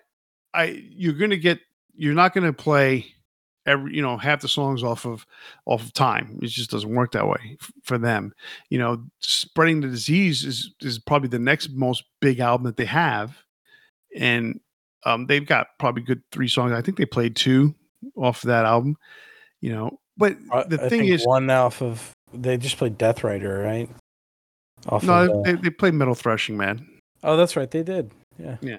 So I mean, it's funny because when they're not headlining, you might as well call it the Among the Living show because it's like out of the 10 songs that they typically get to play or eight songs eh, you know it's two two thirds or three quarters of it come from among the living um but you know what at the same time I would do the same thing because you know what? That album is damn good. Yeah, they're you good know? songs. It's a great album. I, I remember when this album came out, I was blown away. I'm like, wow, this is awesome. I mean, I, I went, I was a big Metallica fan, you know. So Metallica comes out with Master Puppets, Slayer comes out with Reign in Blood, you know, Megadeth comes out with, um, oh, uh, Peace. I think Peace Sells came out in '86. Yeah, you know come out with Peace Sells, and so the last of the big four was Anthrax, and it, they turned this around at the beginning of 1987, and it's like wow, okay, so yeah, they they they thrashed it out. You know, this was a great album. I mean, beginning to end, this is just a banger. You know, and and I've become I've I've come to appreciate side two so much more over the, the last several years because there's some really good stuff on on the second half of the album. You know, especially when they toured recently and they played the whole album front to back, but they actually did it where they they changed the the uh the the, the track list around because they had to do that for uh, for um what's what term they had they had to do it in terms of being able to have the good songs towards the end. Otherwise they were going to be closing with the fucking uh, piece of shit song you know at the end. It's not as good it's not as good as i am the law or, or indians you know? Yeah. And i mean i say piece of shit song because all, all the songs on the album are good but it's not you know I think it's horror of it all. I don't can't remember what the last album is. The, last song is Imitation of Life. Imitation Life. You, you don't want to end the show on that song. you know? No, it's it's you know, not the best. you know, like when uh when Metallica did the Black album, beginning to end, they literally did end to beginning, and it going backwards makes that album perfect for a concert setting. you know, it's it's pretty awesome especially if you play it in the middle, like you play a few songs first and then you start from the last song all the way to Enter Sandman. It's pretty pretty interesting how how that lays itself out. Hmm. That's cool. But what I mean, what are your thoughts on Among the Living? I mean, uh, pretty much everything you said. Like it's it's one of those albums that's it's definitely landmark for them. They don't have the capability, let's say, of playing much of the the uh, four albums that they they kind of exhumed from their category. I mean, from their their catalog, right? Um, basically because uh, Joey doesn't want to play anything from the John Bush era, and luckily they play only. But that's probably a huge negotiation between him and uh, uh, Scott. So. Yeah, um, I, I, I, that's just bullshit. You know what? Play the fucking song. Sing it, god damn it. Um, but yeah, I mean, it's their biggest album. It's it's a great album, back to front, uh, front to back, whatever. I'm thinking. I'm trying to think because you said back to front, right? So, right. like, if you start with "Imitation of Life" and end with "Among the Living," it's certainly better. Um, yes, like for a concert, for a concert. Um, so yeah, uh, I mean, I would I'll totally agree. This is this is their career defining album. Period. And, and you might be able to argue, depending on what you think about it, because their second career may be Sound of White Noise, but as a whole, if you're looking at their entire catalog, of course, Among the Living is their is their bread and butter. Oh no, absolutely, it's their bread and butter. Um, I mean, if if you were going to go, let's say John era, and that's your career defining moment, yeah, that's it's going to be Sound of White Noise. Yeah, um, to me, the Sound of White Noise is uh, the career the career change. You know, I got fired from my previous job. Now I'm going to start a whole new career. yeah. So this is you know I'm going from I'm going from being a salesman to IT. you know, it's just like wow. I mean, it was such a change, but it was good. Uh, I'm not going to complain about that. All right, so let's get into the last two albums that we had to do for the night. Okay. Um, so I'm going to talk about Paranoid from Black Sabbath. Um, so as much as the first album was like that, uh, that moment that that sparked what metal would be in the future, um, you know, I think Paranoid is where like the the blueprints of heavy metal really kind of took form. Uh, you have War Pigs, Paranoid, uh, Planet Caravan, Iron Man. I mean, Iron Man alone, like, just think about, you know, the stuff that would emulate a lot of what they did on that that track. But Electric Funeral, Hand of Doom, Fairies Wear Boots. I mean, even Rat Salad, the the instrumental, like from beginning to end, this is an this is a metal album. You know, it, it, you could still consider it hard rock for sure, but this to me is one of the first heavy metal albums, and it's only. It, I mean, it's in the same year essentially. It's only what like, uh, ten months later from from the previous album Yes. Uh, so I mean, what a what a evolution to step forward into the next level. Not even uh, ten months. Because because the, the other one came out in February of seventy. This one came out in September. Yeah, I'm so, thinking more of like when it was recorded, right? So October of of of '69 to September, right? Right. So Uh, uh, approximately Well, 12 that's re- 11, 12 months. Yeah. right, and that's recording to that's recording to releasing as Oh, opposed to that's recording true. to 'cause recording. recording to recording is even less. Yeah, six months. So, yeah, So- it's, it's crazy. So, um, you know, so many bands cite just pretty much any song that I just list. You throw a dart at, at a list of them, and you'll find a song that's inspired somebody. Um, just absolutely incredible step forward into what metal would become.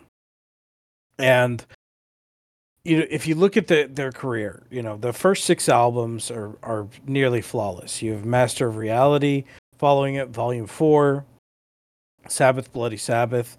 Um, I don't think there's that step forward in all of those albums, like from the first to the second album. You know, the, the, the, the first album makes you go, like, open your eyes. Oh my God, what is this? And then Paranoid hits, and it's like, oh my God, this is this is metal. You know, this this is the archetype of what we would we be going forward. And Yeah. and as as much as I love all the albums that follow, Master of Reality, Volume Four, Sabbath, Bloody Sabbath, Sabotage, and then you know I, I'm not as we've talked about Technical Ecstasy in the past. We've talked about Never Say Die. Then you go into the the Ronnie James Dio era, and you you've got that you know Heaven and Hell, Mob Rules. You know that that that's a pretty stellar track record for your first 10 12 albums right um just absolutely incredible um but something about paranoid as that step forward as that moment of just um like nearly perfect album from beginning to end i i think paranoid stands out from the pack in that way when when you look at when you listen to Black Sabbath, the, the first album, right? You can you hear they're still kind of like a bluesy jams jam band.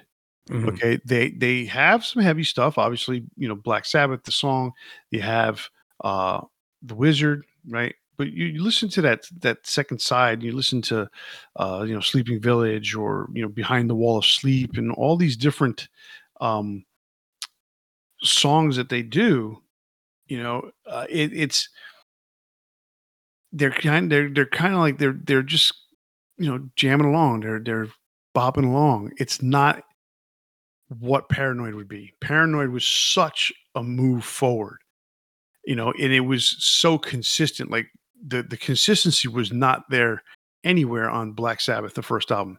Paranoid on the other hand is so consistent. It's so direct you know war pigs who would have thought that all these years later war pigs would be a pretty much um, pretty much a mainstream song. Everybody knows that freaking song.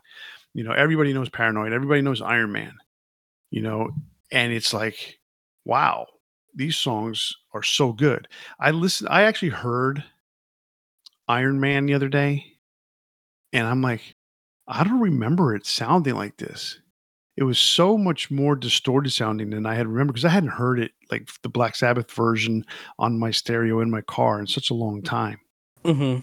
and I was like, "Oh wow, this is really heavy," you know. And then and then I heard "Paranoid" on the weekend. One of the kids playing at the guitar, the guitar center showcase that my daughter was in, played "Paranoid," and they were just playing the the riffs. And I'm like, the one riff yeah, it was just you know. It was so it was so funny because they're playing that, and, and the, the teacher was playing along with them. You know, dan dan dan dan dan dan dan dan dan you know, they're playing that over and over and over again, right? But you know, it was heavy, and listening to the the the version, you know, the Black Sabbath version, it's it's so different than anything that was coming out at the time in 1970. I mean, Led Zeppelin, eh, they were trying to do similar songs, not overall, but like uh let's first immigrant song or um what's the other song? Uh, not good times, bad times. What was the song on the first album? Communication breakdown. But it didn't have the same tone that Black Sabbath has. It, it you could tell that that distortion was such a distinguishing difference between the two bands that that's why Black Sabbath is considered to be the godfathers of heavy metal because of their tone, because of their sound, and Yeah. because of the songs, right? So this album is just amazing. you know, War Pigs, Paranoid, like you mentioned, Planet Caravan, Iron Man, Electric Funeral, all of them. Fairies Wear Boots is a great song. I love that song. You know, it, this is a great album. Eight songs in and out, boom, in 41 minutes. You, it's great, beginning to end. I remember in, in high school, just going to the park, with, hanging out with some friends, listening to an import cassette of this album, and we just listened to it front to back. Like this is so freaking good, you know. Mm, So it's I'll, an absolute classic. I'll take it every day. okay, so for me, my last album for the night is going to be Kiss Alive. That is the standard bearer for what Kiss has Kiss became because before that the three albums were good, but this album was better. Uh, Kiss Alive, eh, for whatever someone's going to sit there and say, oh, they re recorded all the tracks, or the only thing that was live was Peter.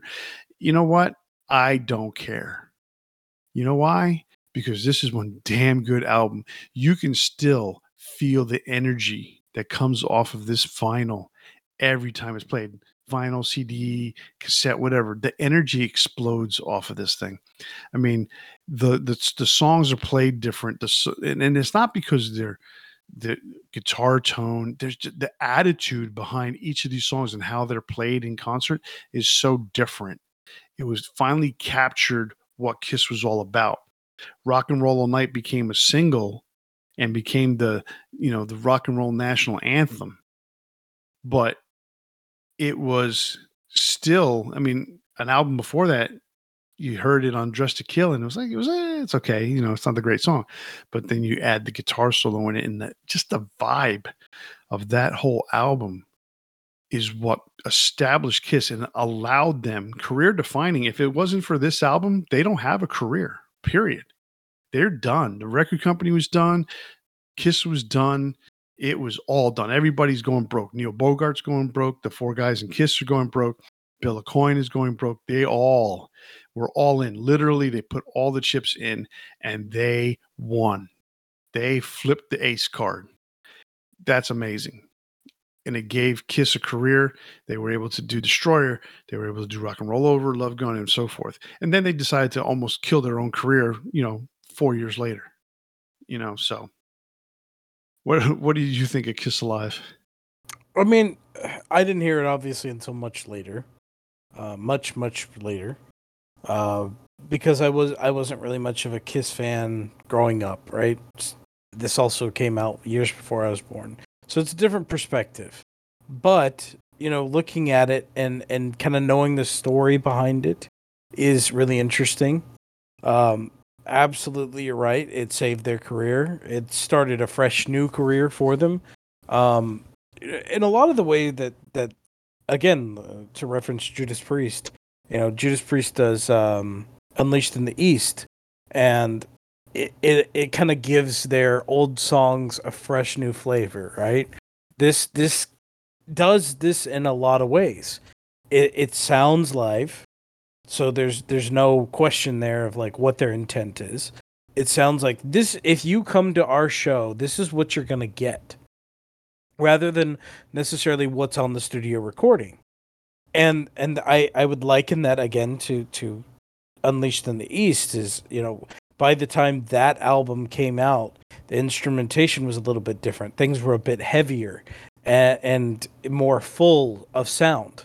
And that's the same here where everything sounds a bit better than it did before. Not saying that the earlier recordings are not good, but there's just something magic here about like the the the live sound and this is the performance you'll be expecting when you go to see them live and i think it enticed a lot of people you know the glitz and glamour you you, you had mentioned you know you saw a commercial and that's that you you were just you know blown away visually of what what kiss was doing. Well this is the album that captures that visual appeal. And how do you capture visual appeal in in a you know a gatefold album? Well they presented it in just the right way that saved their career and allowed them to become a persistent uh, uh, force in music all these years. Oh, absolutely. And when while you were while you were talking about something like several live albums during the '70s established many people's careers. Um, Kiss Alive in, in 75, Kiss Alive 2 in 77. Uh, Peter Frampton comes alive. Uh, what was it? Um, from Live and Dangerous, from Thin Lizzy, UFO, Strangers in the Night. All those albums basically blew up these bands. And UFO was pretty big, but Strangers in the Night is established as one of the greatest live albums of all time, right? Yeah, but, next level. So, so what I started thinking about what you were telling, what, you were talking about, certain things was why what was it that it captured? You know what was it that happened? Well i'll tell you now that i think about it so you have all these really good songs that were on the first kiss album. You have all these really good songs that are on hotter than hell and you have these good songs that are on um uh which we'll call it uh, dress to kill. The problem was that they had three different production qualities right they had two different producers uh, on the three albums because the first two were produced by the same people. But the first one and the second one, a completely different sound, right? What what what Kiss Alive did was unify the sound for all those songs. So now they're being played with the same guitars, they're being played with the same amps, they're being played with the same energy from beginning to end you know obviously the notes are different and all that stuff but they're being played in such a way that they all unify and they say and you realize damn all these songs are good mm-hmm. right and it's the same thing with all the other bands that that establish like why why did peter frampton all of a sudden become a household name because of of frampton comes alive what was the difference between the song? Uh, I I never really heard the studio recording to sit there and say because all I ever hear is the damn live version of his songs.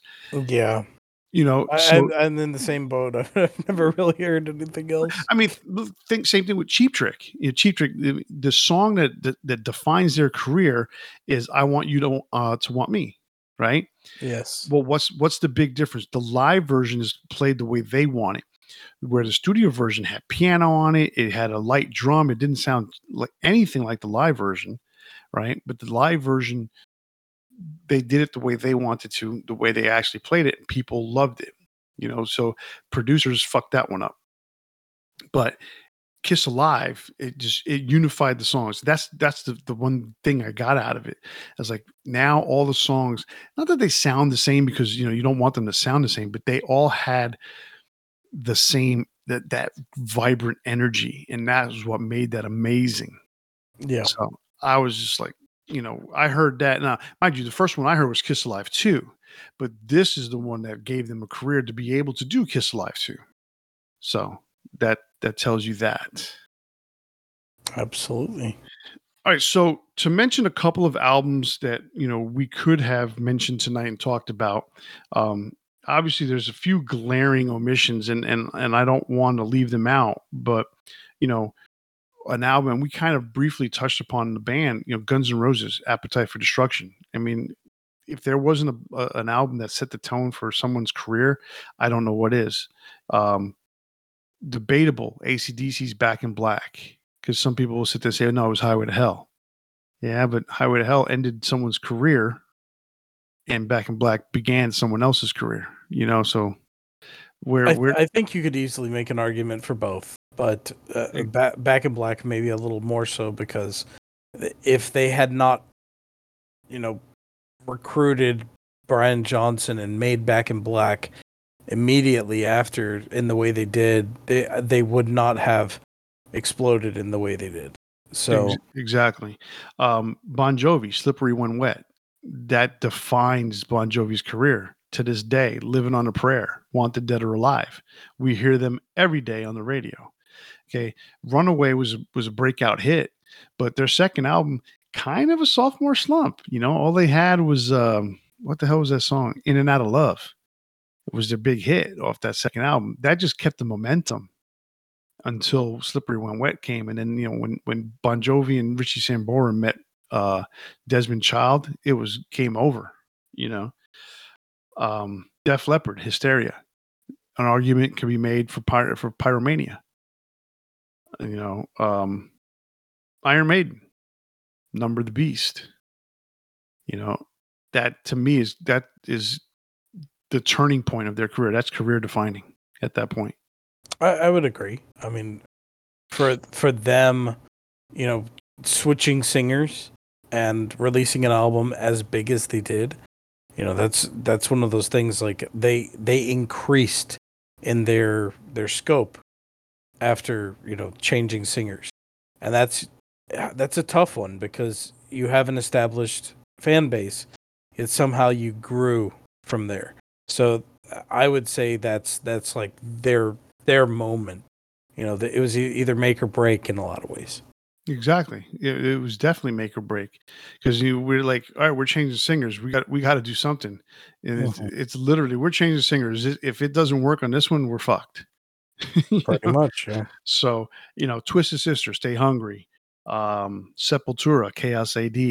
These albums defined their careers because yeah, Twisted Sister had gotten a record contract and and they had they had continued their career, but essentially they were at that point they were still a freaking bar band out of New York. You know, but stay stay hungry put them on the map. Stay hungry. You know, we're not going to take it. And I want to rock made them MTV darlings. You know, yeah. and then they screwed it all up the next two albums you know, uh, Sepultura, Chaos AD. I mean, it, it established them in, as a as an international act, you know, and allowed them to make roots. So you know that definitely is career defining. Everything changed after Chaos AD for them. Um, see a couple other names here. I mean, Metallica. Which which album from Metallica? To me, the Black Album, career defining. Everyone sits there and say, "Oh well, Master Puppets." Nah, I don't think so. I really don't because they they kind of continued that trend with And Justice for All. They they made another, you know, another banger of an album, but they changed the game when when the Black album came out. You know? I mean, I I would I would agree. My second choice is obviously Lulu, but uh, leave my yeah. dog alone. um, you know, and there's there's countless other bands. You know, eh, the argument can be made. Whitesnake is it the 1987 album or is it Slide It In? Because Slide It In, they changed they changed from what they were, you know, and to the point where where the record company was so happy with the album, they said, you know what, we need a better mix, and they brought it and it got a U.S. mix, and that changed the game for them. They went from being an extremely heavy blues based rock band, you know, deep purple-ish, to being the band that they would eventually become an, a, an album later. You know, obviously 1987 changed the game. But I, I don't know. An argument can be made between Slide It In and, and Whitesnake, that album. I think Whitesnake, if I'm going to pick one of the two. Right. Uh, honestly, so, because it's just, it had the, the hits, it had the music videos. Right. You know, exactly. Slide, Slide It In is great, but like it, it's that moment that even we we talked about it before with David Coverdale. Like he was always trying to, eh, you know, break America, and that's the album that broke America, and it did exactly what he wanted. It had the music videos with uh, Tawny Kitaen. Like if you think about Whitesnake, like there's that that you know you think about Tawny Kitaen, you know, and that's the music video. You know, here I go again, that version, you know. Right, exactly. I'm looking at the the recording thing. Okay, it's reconnected. Okay. Um so last but not least, I, I want to well before when you were talking about Tawny Kitaen and Whitesnake and all that, yes. Um the Slide It In album to me, I guess you could look at it as a bridge from the old Whitesnake to what the new Whitesnake would become. Um, so last but not least, I wanted to mention Aerosmith because we talked about it briefly earlier in the show. Um, to me, they have two defining uh, career defining albums. To me, Toys in the Attic is is what made them a household name in the 70s. Mm-hmm. They they destroyed their career. They were nearly completely useless as a band eh, heading into the beginning of the 80s. They reunited in the mid 80s with Joe Perry and then they come out with "Let the Music Do." Uh, "Done with Mirrors," which the big song was "Let the Music Do the Talking," which was actually a Joe Perry project song. That gave them their career again, and then uh, they gave them their record contract again, and then they come out with "Permanent Vacation." "Permanent Vacation" did really, really, really well, but to me, the one that that just really you know made Aerosmith loved all over again was "Pump." you know that that's my second you know for them their second career defining record Um, and then after that, they had you know they they became what they are now. So, is there? Yeah, any- I mean, for them, that was a tough one because they've had, you know, the like you said, two different careers, and right. the, I mean they they kind of disappeared and then came back in a massive way, massive way. Um, I and I even remember what was the album that they did that had all the Aeros the Aerosmith songs. The the uh what was the Armageddon? All they had all they all had Aerosmith songs. yeah, yeah. The, um, the, Armageddon songs. Uh, just push oh. play. That that was even in some ways a career redefining album. So they've had multiple moments in their career where you know it just it was like they've they've established themselves to multiple generations. Yes. Is there any other albums you want to mention? Honestly, not really. Um, I think for the most part we covered it, uh, and, and, even we've mentioned other ones as we were kind of going. Um, I mean, Judas Priest. We like. I, I, guess I can wrap things up with them. Um, you could easily make an argument for British Steel or Screaming for Vengeance as their kind of career-defining album. I think there's two uh, schools of thought there where British Steel is an absolutely huge album, really put them on the map. But then you mentioned the same thought that I had was they followed it up with Point of Entry, and then when they hit uh, uh, Screaming for Vengeance, they never looked back from there. So um, you know, to me, that's kind of the defining like they really established themselves as a metal band rather than just like a you know, hard rock slash metal band. Like Screaming for Vengeance to me is like true heavy metal. So Right, exactly, exactly the way I feel. Okay, so that brings us to our big four. And our big four tonight is the big four life changing albums for us, for you and I. Um, that is, th- th- these are very, very personal to, uh, to, to us. Um, so th- these eight albums that we're going to discuss um, is what what really made us. I would assume was what made us metalheads. So, uh, I went first last week, so it's your turn to go first. I mean, to to some degree, yes, and and I think about this. Where where did I get my love for metal? You know, um, and there's there's a few things, and I would say a lot of it came from 80s cartoons a lot of them had like metal kind of soundtracks. And then, you know, TV shows like the Power Rangers was very um metal as a kid. Like everything was you know, guitar sweep arpeggios and stuff, you know, like things that just made me so hype, right? And and I found myself wanting heavier and heavier stuff as I got older, but I think a lot of that evolved from kids shows in the 80s uh 80s 90s that's disturbing. Why i'm just kidding. it's great so um but yeah so starting from my number four um is it's a compilation album. And i got this i, I don't know in, in the late 90s i think. Um it was in one of those uh what do you call it like uh what was the you ordered the the CDs and you got like 15 for a nickel Columbia House. Columbia House, right?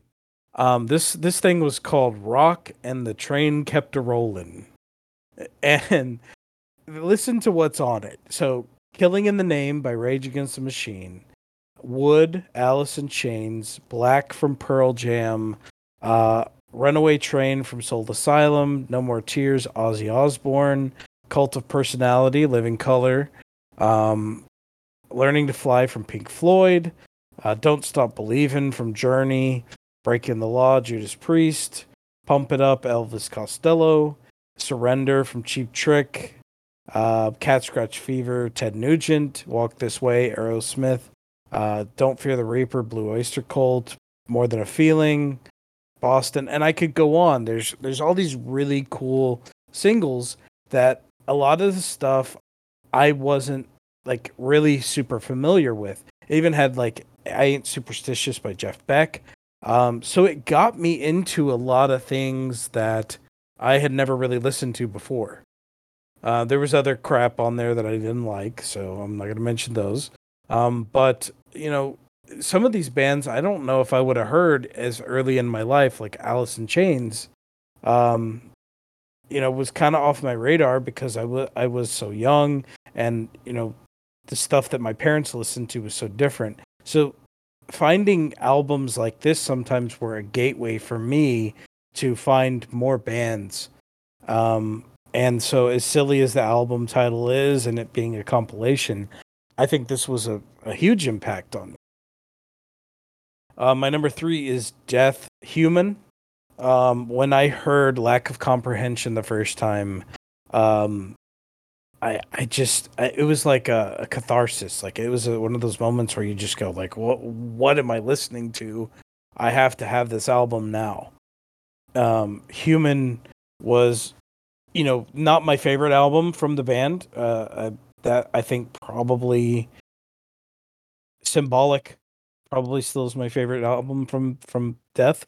Um, but Human was just one of those things. Like I think you know, going back to the career defining albums, human was one of those that that like it bridged the mainstream. It had their music video uh, played by MTV. It it was one of it, like it appeared on um Beavis and Butthead. So, you know, just having that that ability to have the mainstream appeal.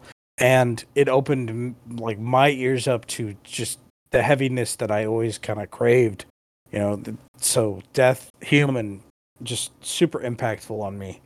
Uh, my number two is in flames clayman and i cite this one because it, it was it was a moment like finding melodic death metal for me was just it was like eye opening in flames led me to several other bands um, but it wasn't until Clayman where my mind was just blown. I also met one of my best friends because of this album. I had seen them and I, I was wearing a t-shirt from the the uh, tour of this show.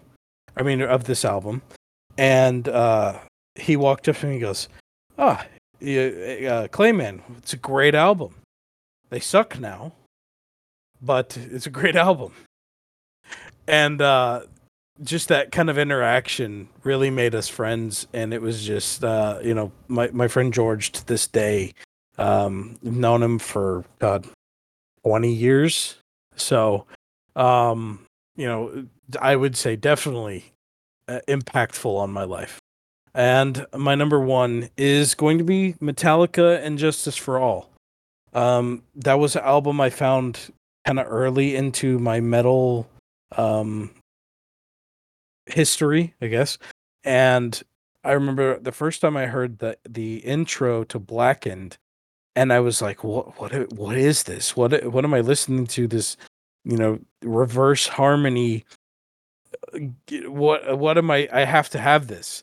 And I listened to Blackened probably about twenty times. I was borrowing it on a friend's CD player, and just listening to it over and over and over again. And it was my gateway into like you know bigger better things when it came to metal for me you know i was a huge metallica fan for a long time and i think a lot of people have that same kind of experience where they find metallica and then it leads them into you know other genres of metal as well because they are such a you know uh, accessible band um that for me it was it was like that moment of like yes, I'm finally finding something that sounds like the stuff that I want to hear. Where do I get more of this? And so it's always kind of been one of those albums that I have to give so much credit for in my metal genesis. Oh, sounds cool. I like that. Um, everything that you've listed here, kind of, I can I can totally see, except maybe the rock and the train kept it rolling. But I, but I, you don't like the songs that. Are oh no, no, that's why I, can understand. It, it's just the title's so weird. The um, title's so dumb, but and I remember a friend of mine laughing at it, like, "What? What is this?" And then I started listing off the songs that were on, and he goes, "Okay, I get it." Right. Yeah. No, the, the songs on there is outstanding songs, so it can easily influence you in a certain way. And a compilation like that is how I got to to know um, Y and T and Mm, their yeah. song Mean Streak because they had um they had that on there. I, I bought the compilation because of Dokken's breaking the chains was on there, and I, I had seen the video and I really liked it, and I couldn't find the album anywhere. And that's that's basically what it was for me. I I, I can't remember which specific song. I want to say it was "Don't Fear the Reaper." Um, you know, it, it had become big on Saturday Night Live too. You know, and I don't know if that was before or after I got this, but I remember, you know, having it made me take more recognition of of Blue Oyster Cult. Like, oh, I know that song. That's hilarious. You know, and picked up more. So there's always these like little stories behind why you get into music, and it's always interesting. Oh, absolutely. So that leads me to my four big four life changing albums. So number four for me, and, and all these are, are big names for the most part. Um, and all of them are pretty big albums, if you ask my if you ask my opinion. Um, but there's reason. So um number four for me, Iron Maiden, Number the Beast. It's the first Iron Maiden album that I purchased and I had seen the video for Run to the Hills. I've seen the video for Number of the Beast. I thought this was so cool. I was like, I have to have it. And I remember jumping on uh, my grandmother's bed, and my aunt was visiting from upstate New York, and I go, check out this album I got. You know, this is awesome. And you know, I'm I'm bringing this Number of the Beast six six six thing to two very religious people, but they didn't say anything, and I'm surprised um, when I think about it but they're like, "Oh, look at that," you know, and that was it. Um, but I mean that that album is just so good. I mean, it's my favorite Iron Maiden album beyond the fact that it was my first. Um, just songs like "Children of the Damned," uh, "The Prisoner," "22 Acacia Avenue." Or I already mentioned "Beast" and "Run to the Hills." Then it has my all-time favorite Iron Maiden song with "Hallowed Be Thy Name," uh, the 2022 version that they put out with um, live at uh, after uh, excuse me um, the Beast over Hammersmith. They redid the the track listing and they added Total Eclipse. That's a pretty good song too. So, uh, but I didn't know that song until much later because I didn't get the single right away. So, um, so that's my number four album. My number three album, ACDC's Back in Black. I got into ACDC because I'm walking probably from the pizza place in New York where I grew up, which was about three or four blocks away from my house. And there's a movie theater right next to the pizza place, like maybe three doors down. I really didn't mean to say that. but I, I think quite literally like three or four. But um, so this is you know the old school movie theater where they play one movie. You've got this big screen and you've got this big place looks like a a place where like an opera house, right? They have a balcony, they have a second floor. I mean, it's that's the kind of theater it was, and they're playing "Let There Be Rock," the movie from ACDC that came out in late 1980, and it's with Bon Scott, no less. I don't know anything about ACDC at this time, but I see this poster and it's got this guy with his guitar and he's leaning back and I, I am I want I don't know what it was. Something attracted me, and I said I want to see this movie. So I go home and I say to my grandmother, I said, I want to see a movie over at Park Hill. That was the name of the theater. She goes, okay. Uh, how much? I go, it's five dollars. Now in 1980, five dollars for a movie was crazy expensive okay? Because like most movies at that time were like two two three like the big blockbuster movies were three bucks tops but this was five. So i go in there i, I slap down my five bucks they give me a ticket that looks like a concert ticket. And i'm like oh this is pretty cool you know i wasn't expecting a ticket back but you know how when you go to movies they give you a little stub? No they gave me a ticket back that looked like a concert ticket. I'm like oh this is so cool. I wish i had that ticket today um, I go inside and, I, and I've been in this theater before, you know, countless times because you know my my mom and my aunt would take me to the movies all the time, and they have these amps set up at the front to make it look like there's something going to happen live. They literally set up these. I remember distinctly they had like the same setup on both sides, and there was some like white amps as well as some some black ones. and then the movie plays, and I was blown the fuck away by this movie. I had to have ACDC. So what do I buy? Back in Black. Why? Because the first of all, they didn't have Let There Be Rock. And so I said, Well, I gotta get something. So they had this big black album, and I'm like, Oh, this is so cool. Didn't know anything about the fact that Bon Scott had passed away. yeah, different singer, right? And then for years, I listened to this album thinking that Back in Black is the first song on the album. For years, I'm talking like probably 10, 15 years. I'm thinking that Back in Black's the first album, song on the album, and that Let Me Put My Love Into You is the last song on the album. Wow. Didn't, yep. Yep. For years. Never noticed that it said side two or B. Never noticed. I just put it on. Boom. Back in Black first song. Well, your your history with with ACDC is just all messed up. all right. So that's my number three. Number two. so this is another strange story about how I got into this. But my number two uh, album is Metallica's Ride the Lightning. Um, I was working for an architect um, the, the, that had a side job. Basically, he was trying to do his own thing in the evening time. So I was working for this architect from seven thirty to eleven o'clock uh, weeknights during school nights. Um, so you know that was uh, special all by itself.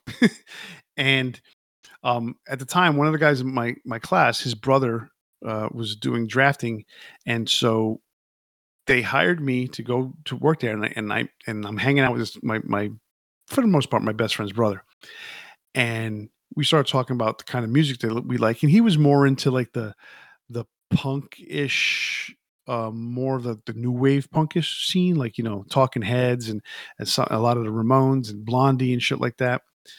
And then uh, a lot of college music too. And then I told him, no, I'm, I like you know, I like uh, ACDC, Judas Priest, Iron Maiden, right? So he goes, man, if you like that kind of music, you should listen to this show called Hellhole on uh, WNYU. It's every Wednesday night. So I'm like, okay, I'll check it out. So uh, of course I'm working Wednesday nights, right? So I I I go home the, the next day and I tell him, you know, when it gets to the following Wednesday, before I leave for work, I put on my cassette recorder and I don't know if I had a timer or what it was. Uh, so I just, I think the show started at 10 o'clock. So I can't remember how it was I got this, but I recorded the show. And the next day, when I got home from school, I put on the tape and I listened to it. And all of a sudden, the, the, the, the superbulous uh, DJ, and our next song is Metallica Whiplash. And Whiplash starts from Kill 'Em All I never heard any song in my life that was that fast at that moment. Never. And I was just glued to the radio. What is this song? I rewound it, whiplash, whiplash, whiplash, whiplash. Rewound it listen to it again and again and again. And I'm like, this song is amazing. I ran to my record store trying to find Whiplash. I cannot remember if if it was Ride the Lightning that I bought first or if it was the Whiplash single. Because I'm pretty positive it was the Whiplash single that um, it was a special one. It was literally Whiplash because they had come out with Jump in the Fire as their big single, but Whiplash, they came out, it's exactly the same as a Jump in the Fire single, except they did a neck brace remix of Whiplash. I don't know what the difference is. I, I I know there's some subtle differences, but realistically, it's just it's just sonic differences, nothing in the mix itself. Or, you know, nothing like putting drums here and moving guitar there, nothing like that. But that I heard the song before. I'm like, okay, so this is a great song. I heard, and now I hear Seek and Destroy. Now I hear Phantom Lord. Those kind of like, wow, this is really cool. But then I bought Ride the Lightning, and I put that needle down on that first song, and uh, Fight Fire with Fire comes on with that nice little acoustic intro, and then it, you know, the drum roll in, and it this amazingly fast song, which is now faster than Whiplash. I was like, holy shit. I was scared that that song was so fucking fast. I was scared. And I'm like, this is so cool. anyway, so that's my number two. And then number one for me, you mentioned it earlier. I saw a commercial in 1977 for a band named Kiss releasing their second live album, Kiss Alive 2. You see the bombs, you see the smoke, you see the fire, right? They had a commercial for Kiss Alive 2 that like anybody would buy the record, no matter who. And I I made my aunt I literally made my aunt buy it for me. Titi, can you buy me a record? Sure. Have her buy this one, and then I make her listen to it with me. And she's like, "Did you ever hear these songs before?" I'm I'm sure I've said this story before in the show. I said, "No, I've never heard these songs before." We sat down, we listened to a Detroit, you know, thing, you know, you wanted the best, and you've got the best, the hottest band in the world. Cheers, you know. All of a sudden, Detroit Rock City starts playing, and I'm mind blown, mind blown how amazing this was. And the energy doesn't stop all the way through to the end until you get to side four, and then you get the four, the five songs that were studio tracks. Absolutely blown away. Those four albums changed my life. Kiss Alive 2 changed my life. It turned me into a metalhead because up until then I was listening to Michael Jackson on WABC uh, AM radio. Okay. so, you know, that's the, a change. Yeah. Uh, dude, the village people was big. I mean, disco in 1977, disco hadn't hit like, you know, it, it had hit some songs like Saturday Night Fever was, was pretty big. The Bee Gees. Um, I think it wasn't, it was that year that everything had hit. Um, 78 was big, but when I heard Kiss Alive 2, it changed the game for me. And then, I believe it would go from Kiss Alive 2 to ACDC to Iron Maiden to Metallica.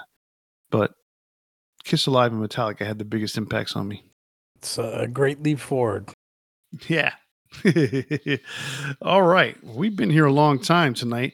That's our big four life changing albums. And that brings an end to this wonderful episode of Debating Metal. Remember, you can listen to us every week on your favorite podcast platform. So click like or subscribe so you can just wake up and we'll be there waiting for you to click play. And don't forget, you can interact with us on Facebook, Instagram, and Twitter, or you can send us an email to debatingmetal at gmail.com. If you listen to us on YouTube, be sure to leave us a comment and ring that bell to be notified when we post a new episode. And remember to tune in next week when we spark up another exciting metal debate. On behalf of Kenneth and myself, stay safe and always turn it up to 11. See ya.